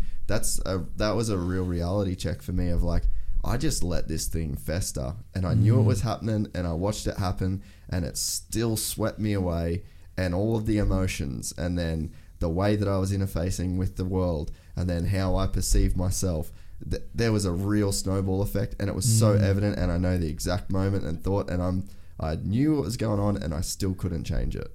Yeah, yeah, It's and crazy. yeah, it happens to all of us all the time, right? Um, and you know, one of the one of the first steps in that um, that I've been taught and, and practice and, and love to share is that we have to just also acknowledge that that's how we feel. Mm. Um, because if we f- think that feeling that way is a, a bad thing, then we're also shaming ourselves for feeling that way. Mm. And now we're not acknowledging and accepting that that's just how I feel. And the the acceptance part is the process leading back into being able to work on it. Mm. Because if I just try and work on it out of trying to just fix myself, I'm still working out of shame again. Mm. Here's my perfectionist kicking in again, just trying to fix me. So the just acknowledging that that's you know how you felt is kind of the first thing that we have to um, and how, practice. how do you go about that acknowledgement phase? Because I think that I could sit there, like, I felt like I knew what was going on, Mm, but yeah. I just still, I don't know, it's like I just couldn't let go of the thing. Yeah. I I love to take a third person view of myself. Mm. It's like, oh, that's interesting. Taylor is getting really frustrated about this. I wonder where that's coming from. Mm. I wonder why that's the case. That's okay, but I'm just intric- interested and intrigued as to why that's the case. Mm. And when I take that third person view, it's kind of like I'm not my anger Mm. or I, I'm not my frustration. And it's a nice, it's a nice kind of halt. Yeah, on it. okay. It's like it, it helps to go, oh fuck, wow, I'm I'm feeling this way, Yeah. And I'm watching Taylor play that out in a specific way. And and then if you're being that third person view, you could almost be like, I've seen this movie. Mm, Like, yeah, do I? And it's like a choose your own adventure thing. Like, do I want it to be that movie that had that shitty ending, Mm. or do I want it to be this movie where Yeah. the hero fucking saves the day, Yeah. as opposed to the dude just gets the shit kicked out of him? Yeah. Because it's like that's what I knew that I was in for one of those days, yeah, and I was just so fuck. And I was just like, I always try to be positive. I think, mm. I guess, I don't know, maybe not everyone does, but I feel like I try to be positive, and I was just, I couldn't fucking stop myself from saying negative shit, and you know, I got in an argument, just stuff like that, and it's just, it is so hard to detach from, like you said, that feeling when you mm. are in that moment. yeah, yeah. It is, it is because from a scientific perspective, is that when we feel that way, we start to flood our brain with the chemicals and hormones that put us in a fight or flight state. And we only have a short period of time To make the call. to make the call Yeah. to stop that or take that third person view before the brain is flooded with those chemicals and hormones. that makes sense. And if they're flooded with those chemicals and hormones, you've just got to accept that that's how you feel for now. Maybe we need to go for a walk or put ourselves um, and, and do something that we love, or just you know go for a, a walk on the beach or go for a swim, a surf, whatever needs to be done. Um, but yeah, you've got 90 seconds before we start to flood the brain really? uh, in with the, the chemicals and hormones that make us feel that way, that put us in a fight or flight state. Mm. And then from there, we have uh, it, it takes roughly four to six hours for those chemicals and hormones to die off and our body mo- to move back to, level back out. homeostasis. Yeah, okay. Yeah. Yeah. that's super interesting. Yeah, we had uh, Rob Beams on the podcast. He's a like a health and wellness dude from the states, and he works with a lot of athletes as well. And he was the one that really started talking to me about serotonin Mm. and um, and the the different stress hormones that you have in your body as well with cortisol and like Mm. to start to think about your brain as this cocktail that's just like constantly feeding yourself with um, essentially like controlling your emotions and it's like if you think about when you do you like okay i'm going to do cocaine it's like you know what is going to be released into your body if you've had it before you know how you're going to feel Mm. but it's like if you start to think about that in terms of the shit that's already in your brain like i'm going to give myself a, a hit of serotonin or i'm going to give myself a hit of cortisol. Mm. like if you can think about like trying to even regulate these chemicals in your own brain then it's like you sort of maybe we have more control than what we think. It's just that because we're not putting it in a line on a table and doing it that we don't think we have that level of control. Yeah, yeah. Um, I think uh, Wim Hof is a is a pretty cool example of being able to be in control um, with his ability to control his um, immune system and his nervous system. Um, there's studies done on Wim where he has the ability to regulate his body temperature, Mm. which is a nervous system thing. And an autonomous nervous system thing. Yeah, like, w- was called the autonomous Yeah. nervous system, yeah. but now he has a new chapter in a biology book that um, kind of wipes that wipes that flaw of Really? calling So it they're the, like basically accepting that it is Mm. now something that we can control. yeah chapter 22 in the biology te- textbooks Really? is uh, is a study on Wim Hof um, and his ability to to control these things. Um, yeah, and you know the one of the examples for the immune system is that they injected him with a dead strand of E. Mm. coli, Yeah. and he had the abili- ability to flush that out without evoking the normal immune responses of throwing up, shitting on the toilet, um, fevers, and so on Mm. um, which is amazing. But the other fascinating thing was that he coached 16 other people To do the same to do thing. the same Yep. thing.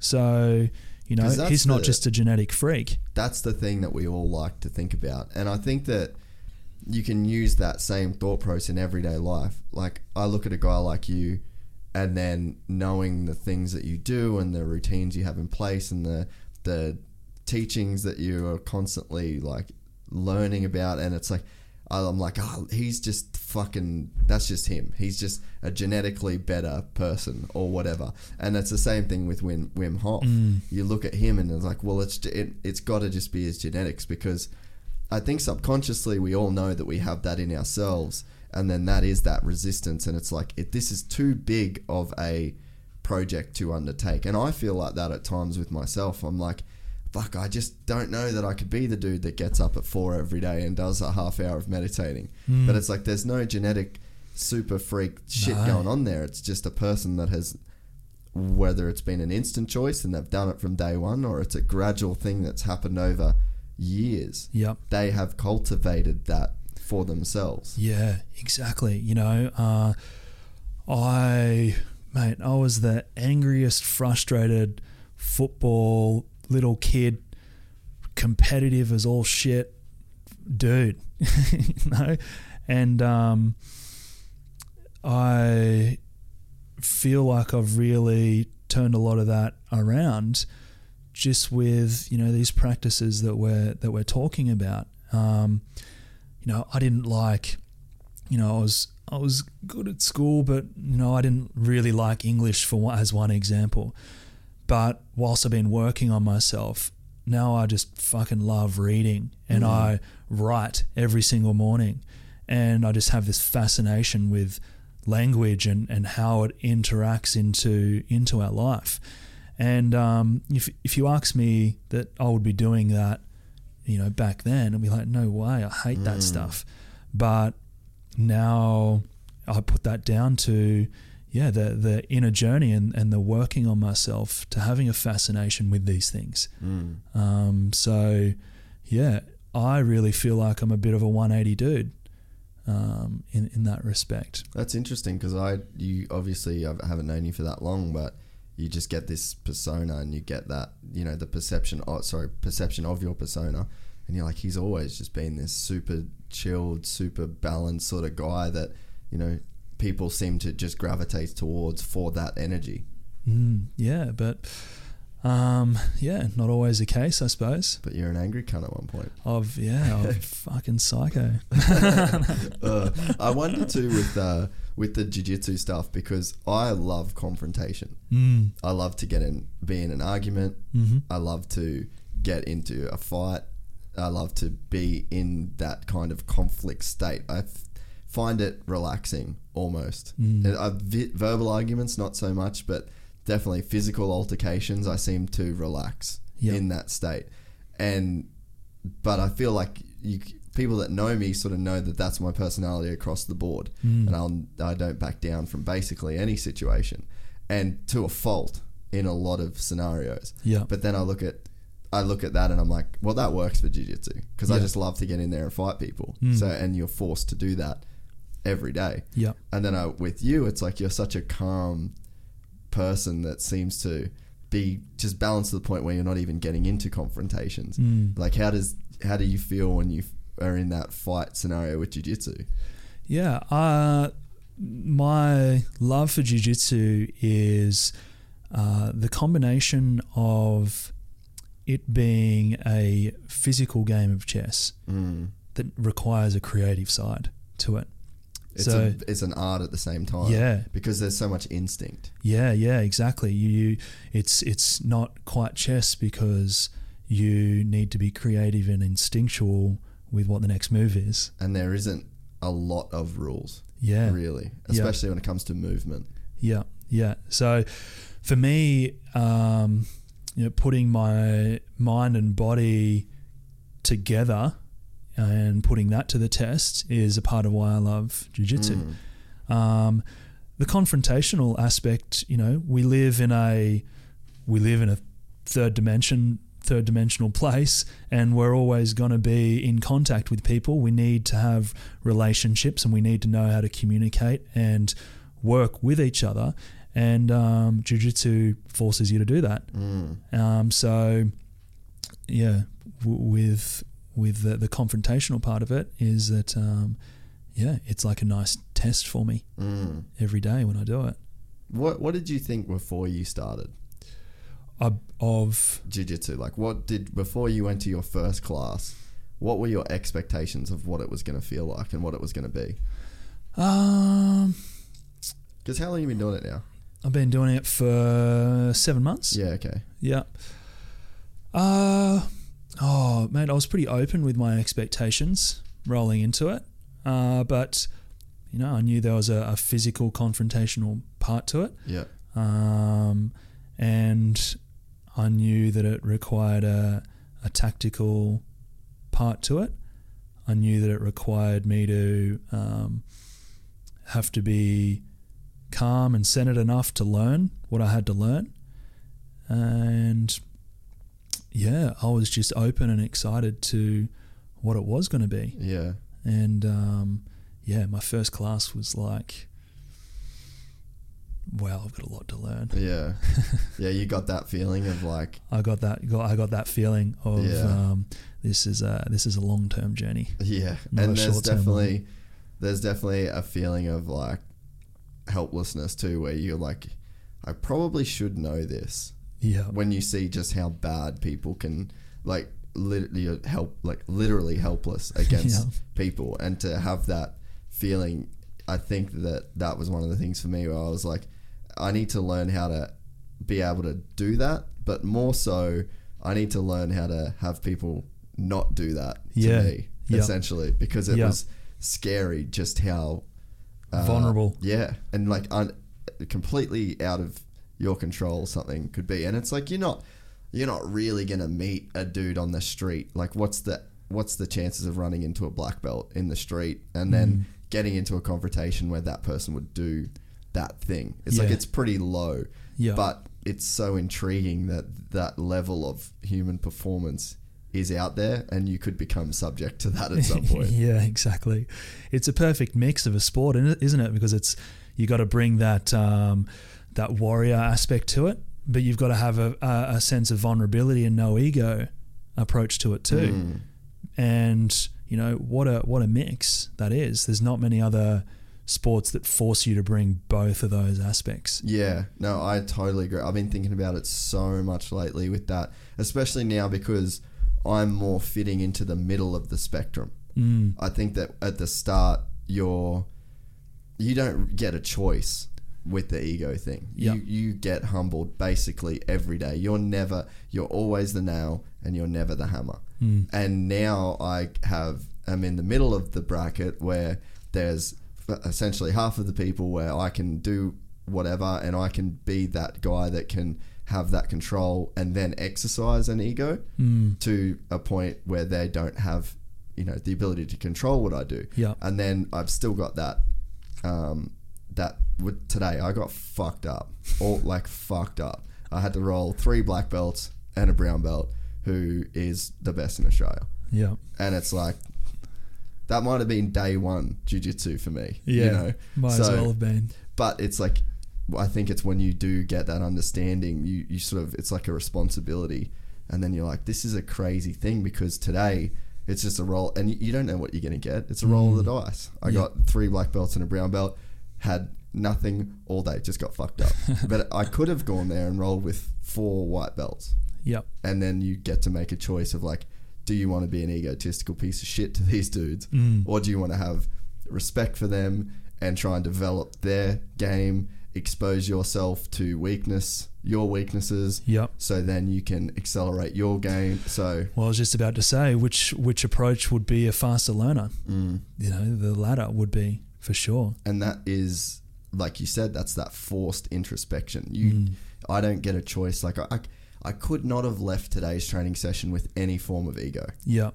Not po- like I got fucked up. Yeah. you know. Yeah. So it's it's forced on you. There, there's no because you you know you get those people and they're like they can get their ego stroked even when they lose, Yeah. and it's like I just don't know that you get that ability with this. Yep. Yep. No, exactly.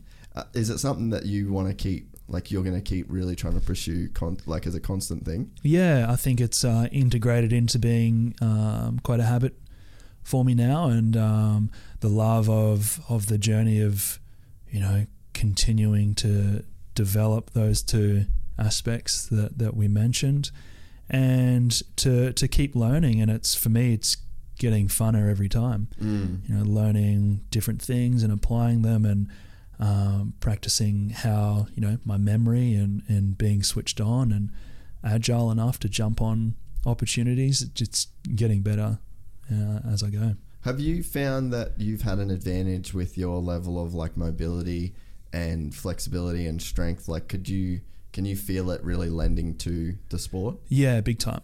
Yeah, big time. Um, you know, at the moment, I um, love playing on my back and taking that sort of um, approach. And yeah, super mobile. So I love a triangle. Yeah, Um, sick. And uh, yeah, I'm finding I'm yeah putting some uh, higher belts in in situations that uh, I wouldn't be able to if I wasn't as mobile or Yeah, yeah. as onto it. Yeah, that's been my big thing with the flexibility side of things is that, and especially too because I think you come across most black belts that have reached the top level of, um, in terms of the belt system, Mm. and they're all of like really good mobility, really good dexterity, really good flexibility, but I don't necessarily think they've all trained that.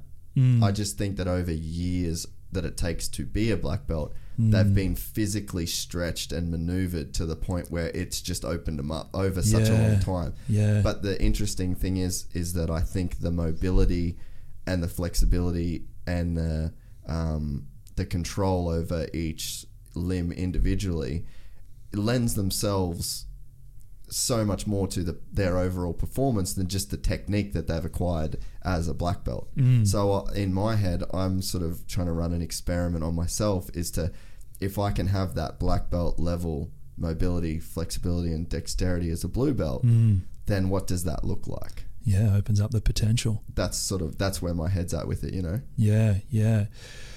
Yeah, it's like if you are on the journey of a, of a black belt, then um, along the way you're finding out the positions that you need to get into, Yeah, or the positions where you're not mobile enough, and where you got caught out, and how that was a physical thing. yeah, And it's like, oh, I'm gonna fucking train that thing Yeah. because I'm not getting caught like that again. yeah. And you can see, like, have you watched much of the high level no gi stuff? Like Yeah. the ADCC level. yeah. Like you see guys when they take the back, and it's like they've they've got that top hook, Yep. and it's just this the leg is circling, and it's literally looks like they're just using their arm. Yeah. And it's so flexible and it's Yeah. so mobile and so controlled that it's like they're playing with four arms Yeah. and I'm playing with two, Yeah. essentially. It's Yep. it's so crazy to watch that control, huh? Gnarly, hey, and and what a connection from brain to body that is yeah, too. Yeah, Your kinesthetic awareness. yeah, It's like, you know, using Harley as an example, his ability to be upside down, inside out. So you know, crazy. That's his kinesthetic awareness Yeah. and, and how refined that's got to be to land exactly where it needs to land. Well, it's like a top level, yeah, no gi jiu jitsu guy. He's, he could probably pick things up with his toes and, and use his feet for for hands because he's had to tune into that that feeling and that wiring of of how he uses his legs. Yeah. So, and I've noticed, like, I even watch matches now, like stuff from nationals, because I had a couple of triangle wins there, and it's like the if you filmed me doing a triangle two years ago, it is this slow, clunky. Yeah. I'm change. I'm using my hands, and there's all this stuff going on, and now it's just such a quick Yeah. movement, and it it is insane to. It's inspiring too. Like I'm let I let that stuff inspire me to keep pushing and keep. Again, I think it's. I like what you said before with the marathon runner. It's more about potential, Mm. like exploring that human potential, and it it's exciting to get better at something. And I think that that is what pushes that continual progression. Is like when you're genuinely Yeah. excited about those little details, Yeah. and that they're the things that can keep you coming back for more. There's a um, really cool book, an audio book um, called The Art of Learning, and I'll, I'll just get up the Write that down. um, the author, um, Josh Waitzkin. Josh Waitzkin, The Art of Learning, and Are you more of an audiobook guy? Uh, I'm a bit of both. Yeah. Okay. Yeah, yeah, yeah. I'll have uh, some audios on the run, and then some Yeah, okay. uh, and some books to, to lock into. And what are you reading? What What are you listening to them through? Like Audible or? Yeah, that one that one's through Audible, Okay. and um, he was a professional chess player, and what he had come to realize that he wasn't necessarily good at um, specific things, but what he was amazing at was learning. Mm. and then he became um, profound in his practice of Tai Chi. And there's a Tai Chi martial arts practice called Touch Hands, and he became uh, American champion at that as well. But it was all to do with how he processed learning Mm. and how he took that on. And it's a really cool book for the jujitsu people out there um, to be able to understand the intricates of learning uh, at, an, at another level. Yeah, that's cool. I'm gonna get that book. I Yeah. don't. I've struggled with the audiobooks. I can listen to podcasts, Mm. but I find that I struggle a little bit with the audiobook stuff. But maybe I just need to do it while walking or you know something where I don't have other shit Yeah. kind of going on. You know. Yeah, yeah. It's that, and also, yeah, if, if there's one that I really need to know and get to know, I'll get the book. Yeah. yeah. Because you can sit and highlight, rewrite, things Yep, like that. Yep. You know, it's a bit hard to start and stop and listen and write, you know, when it comes to the audiobooks. How much are you reading these days? And like, where do you try and fit reading into your schedule? Um, Because you're busy, you got a kid. Yeah, yeah. So, um, yeah, I'm constantly, constantly reading, uh, and that's a a um, more of a late afternoon, um, nighttime type of thing. Um, meditation is a practice for me in the morning, and writing. Yep. Um, so yeah, the the reading's more of that afternoon thing. Um, so yeah. Um, with the the meditation and the, the writing stuff as well. So, what are you trying to achieve with your writing? Because I've been experimenting with a little bit more of just general journaling. Like I Mm. don't really have a structure to it yet. I'm, I missed some days. I I've got a red book that I keep on my desk, and that's like the front of it is my to do stuff, and then the back of it is my journal. Yep. But there's like recently I haven't wrote in it all week because it's just been under some stuff on my desk. So it's not fully in my brain yet to where I'm intentionally seeking it out and doing Mm. it. It's more of still a fuck, that's right, I need to do that. But Yeah. so what are you trying to get out of your writing sessions? And are you going writing and then meditation? I'm going meditation then writing. Okay. and uh, I suppose my idea of what success is is getting to know myself, is to the level that I know myself. If I know myself a lot, then I know why I make the choices I make. I know what more of the optimal choice is for me in any given moment. So my process of meditation and writing is of that is um, my meditation is kind of just connecting in with myself a little bit more and getting to a stage where I feel like uh, there is no distraction or I'm now more in my internal environment Yeah. versus still remaining in the external environment. Yeah. So that requires me to remove sensors and things like that. Are you listening to any music or any guided stuff? or- Yeah, some guided stuff.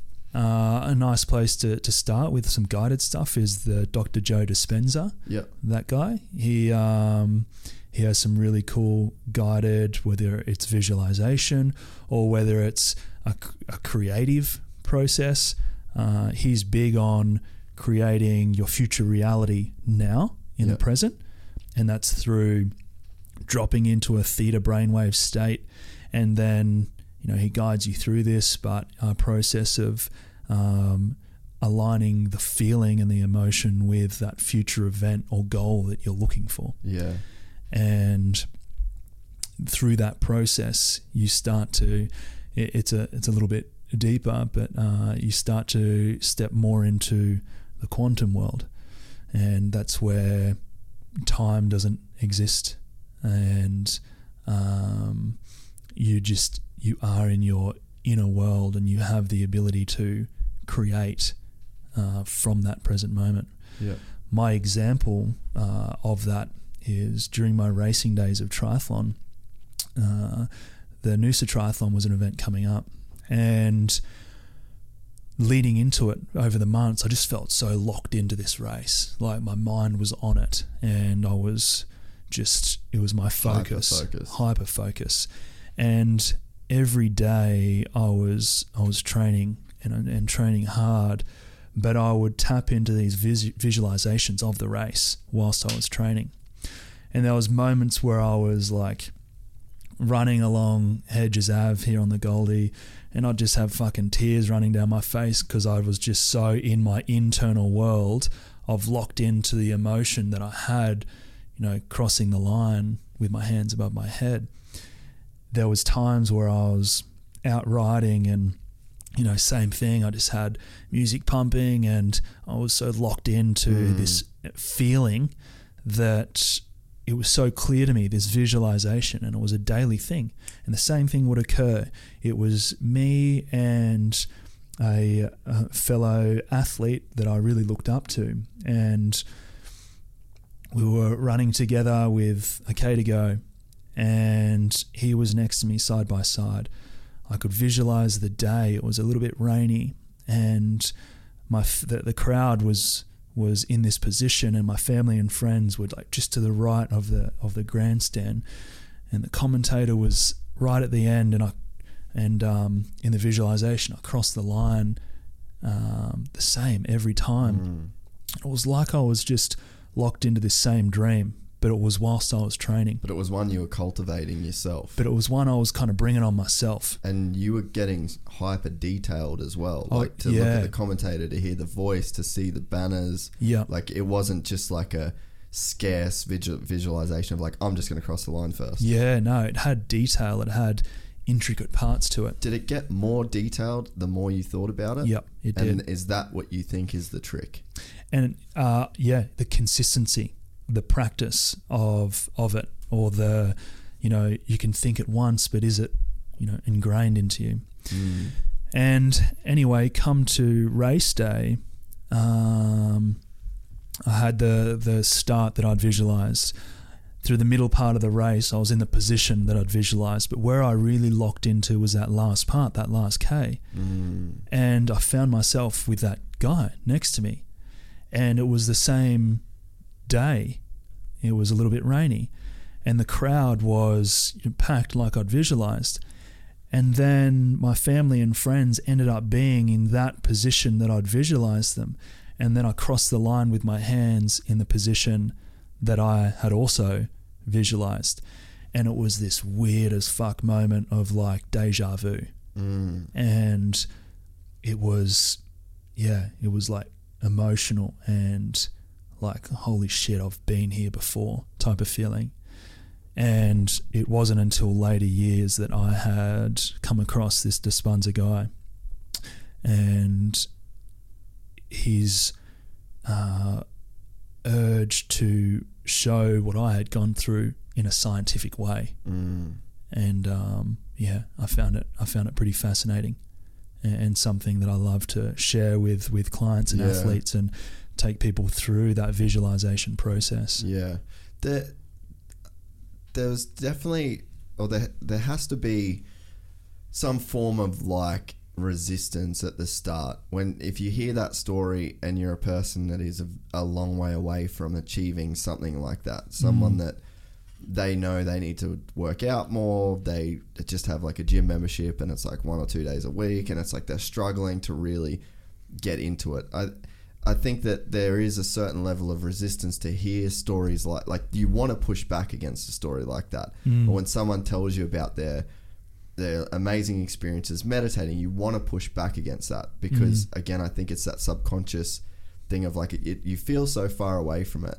Did you have those same sort of uh, resistance towards like you'd hear someone talking about meditation or visual and you just were like it's fucking hokey dude like and then at the start maybe the first 20 times you meditated you were just like what the fuck am i doing Hundred percent. you know so like because i think that that's one of the problems that not a problem but it's like you hear this you hear the end result because Mm. people are only sharing it when they get to the level that you're at with it because Yeah. they really believe in it but for someone that doesn't believe in it they Mm. just pass it off as hokey shit Yeah. so it's like did you still have those same feelings and you know that long period of time of just going like this is fucking pointless Yeah, definitely. Uh, yeah, it takes like a level of trust in a way too. Oh, kind of for sure, Back eh? to that who do you listen to thing. yeah Because is that person sharing their meditation examples and experiences out of ego? Yep. Like, look what I can do. because that happens a lot Yeah. especially in the yoga meditation Fucking like oath. that space just it seems so fucking corrupted with like Mate. these people that are just telling you shit for like their own purposes The um the paradox of that's that spiritual realm is that they're the ones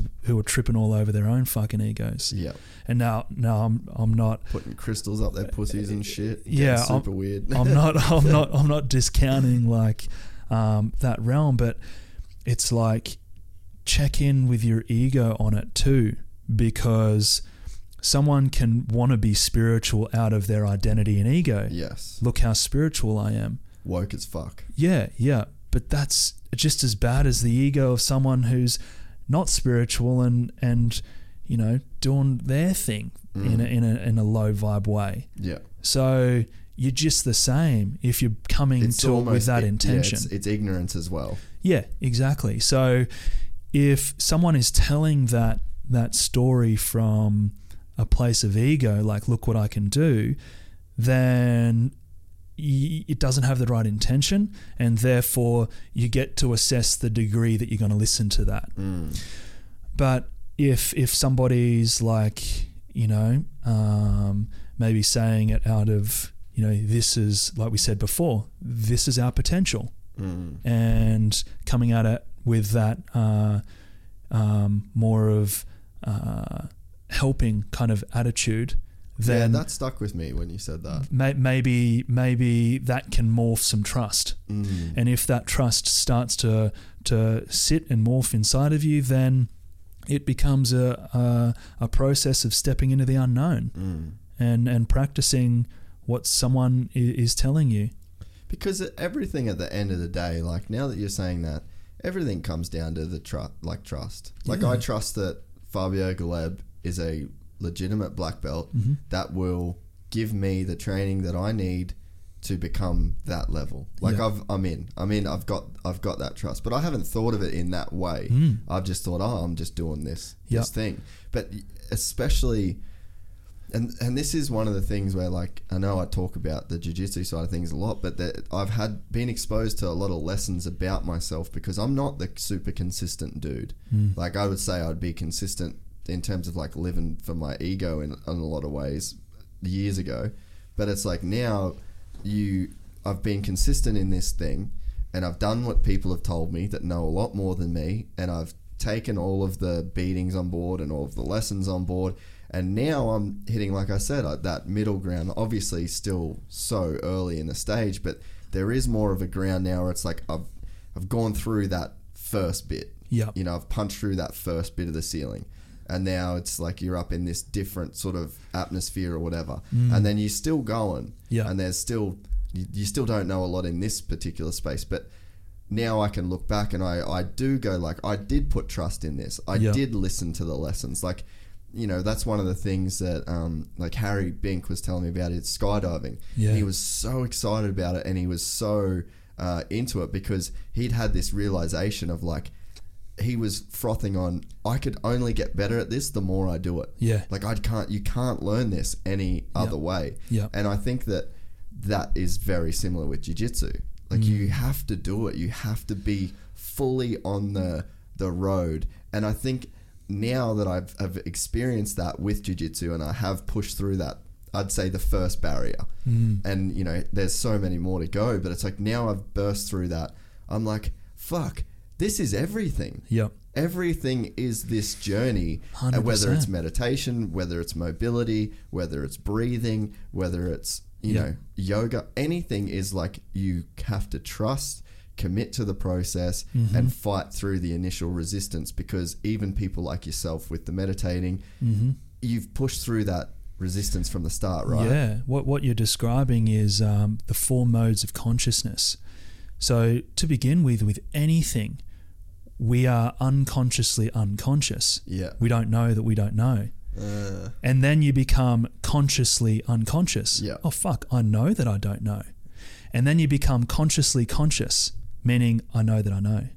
And then you get to the stage where you become unconsciously conscious, and it's that you don't know that you that know. you know fuck that's sick And it's that's so sick and it's with everything. yes It's like you don't know that you don't know that move. mm-hmm. You don't know that you don't know what meditation does. Now you know that you don't know. And so now I've got to put in the fucking work and the effort to know that I know. And now I've got to trust and put more energy and effort into it so that I get to the stage where I don't even know that I know that. And that's what, that's our consciousness. That's such a fucking sick Hmm. way to look at that. Yeah. And I don't think that I could have fully understood it because I think I'm in stage two, Yeah.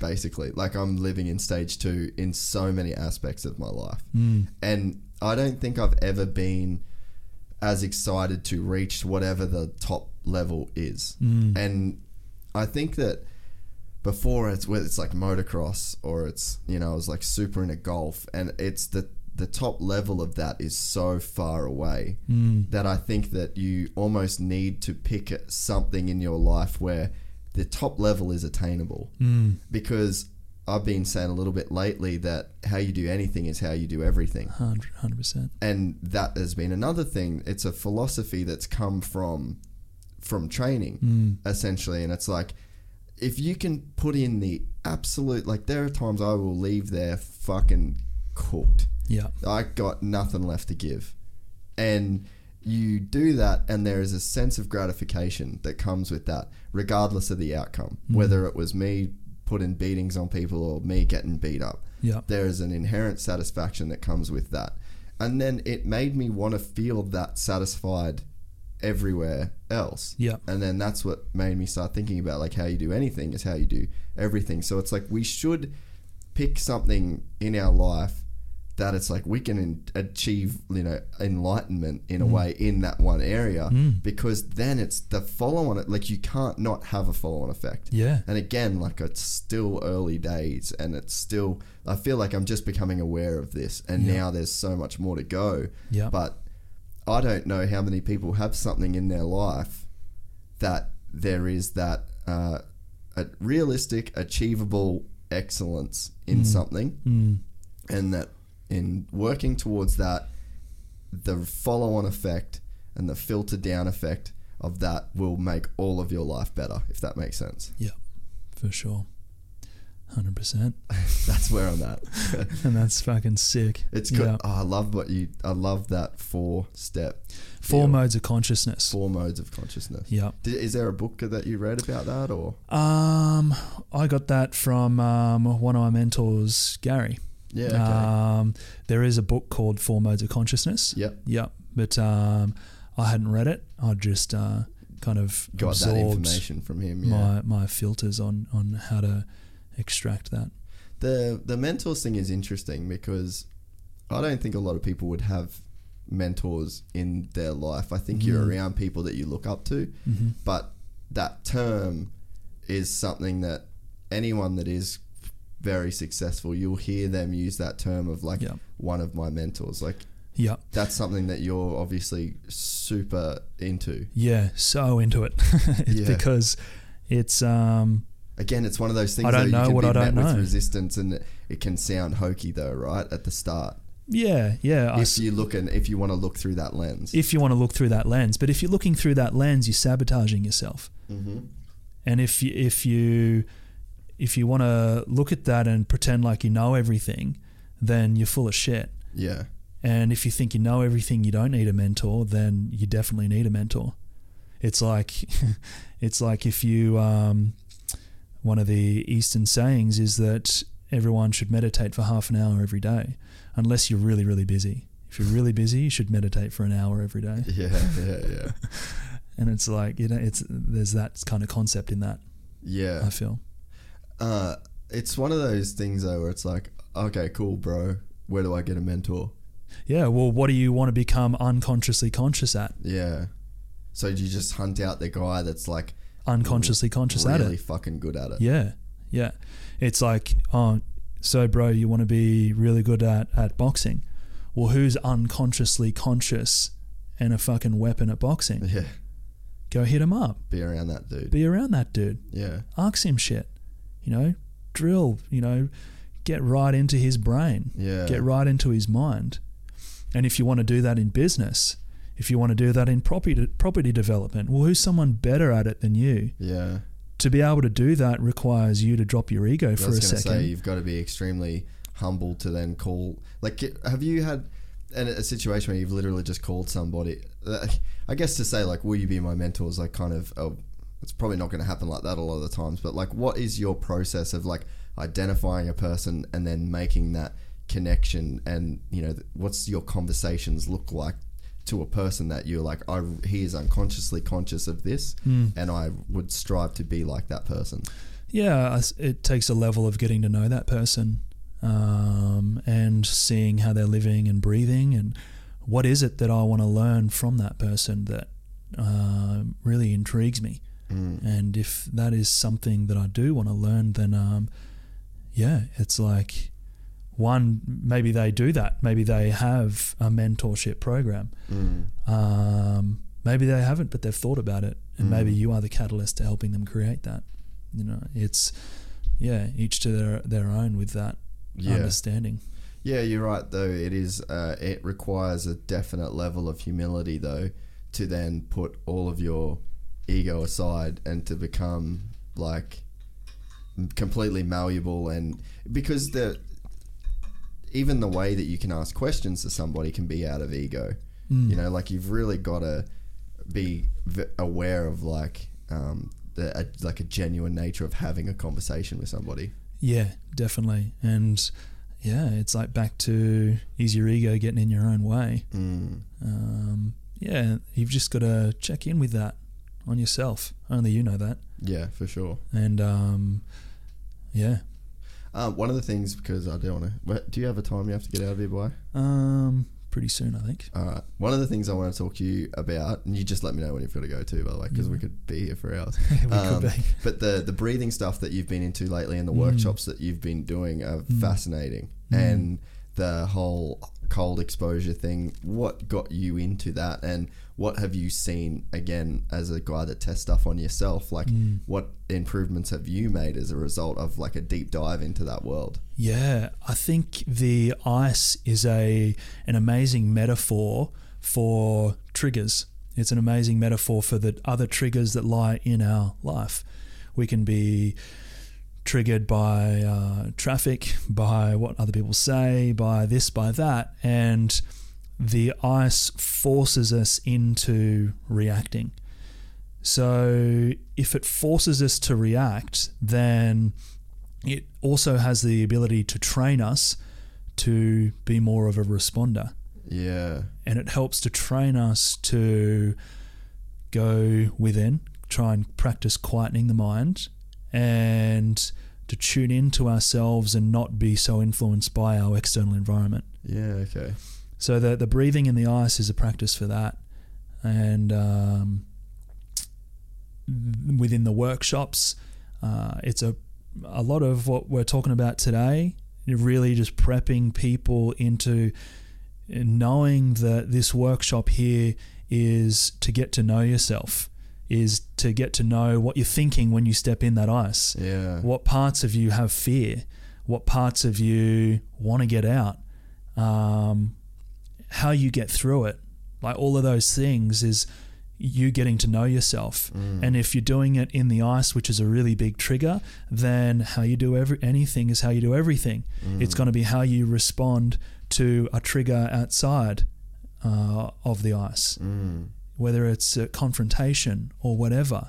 Whether you're in the ice and you get frustrated that, and you can't handle it, well, that's probably how you're going to handle confrontation too. Mm. So it's just a Or Beautiful. anxiety. Yeah. Or fear. yeah, anxiousness. It's like let's turn that dial into excitement and try and tune into ourselves enough to make that shift between the anxiousness that the ice creates and the excitement that you can have for creating this experience for yourself. And are you now to the point where you are excited to get into that tub? Uh, there's there'll, there'll always be be days where it's like, all right, how how tuned in am I? Yeah. Because if I'm all outside of myself, then yeah, I've probably got some fear stepping into it. Yeah. But if I'm like tuned in, then I'm like, yeah, I'm excited to step in here and test myself. Yeah, but it never gets easy because I think that's the thing. That's like the um, that's the lie we tell ourselves Mm, is that if we do this thing enough, it'll be easy. yeah, But I think the people that achieve great things are the ones that have just reconciled with the fact that it's never going to be easy. never gets easier. Just you just get better at it.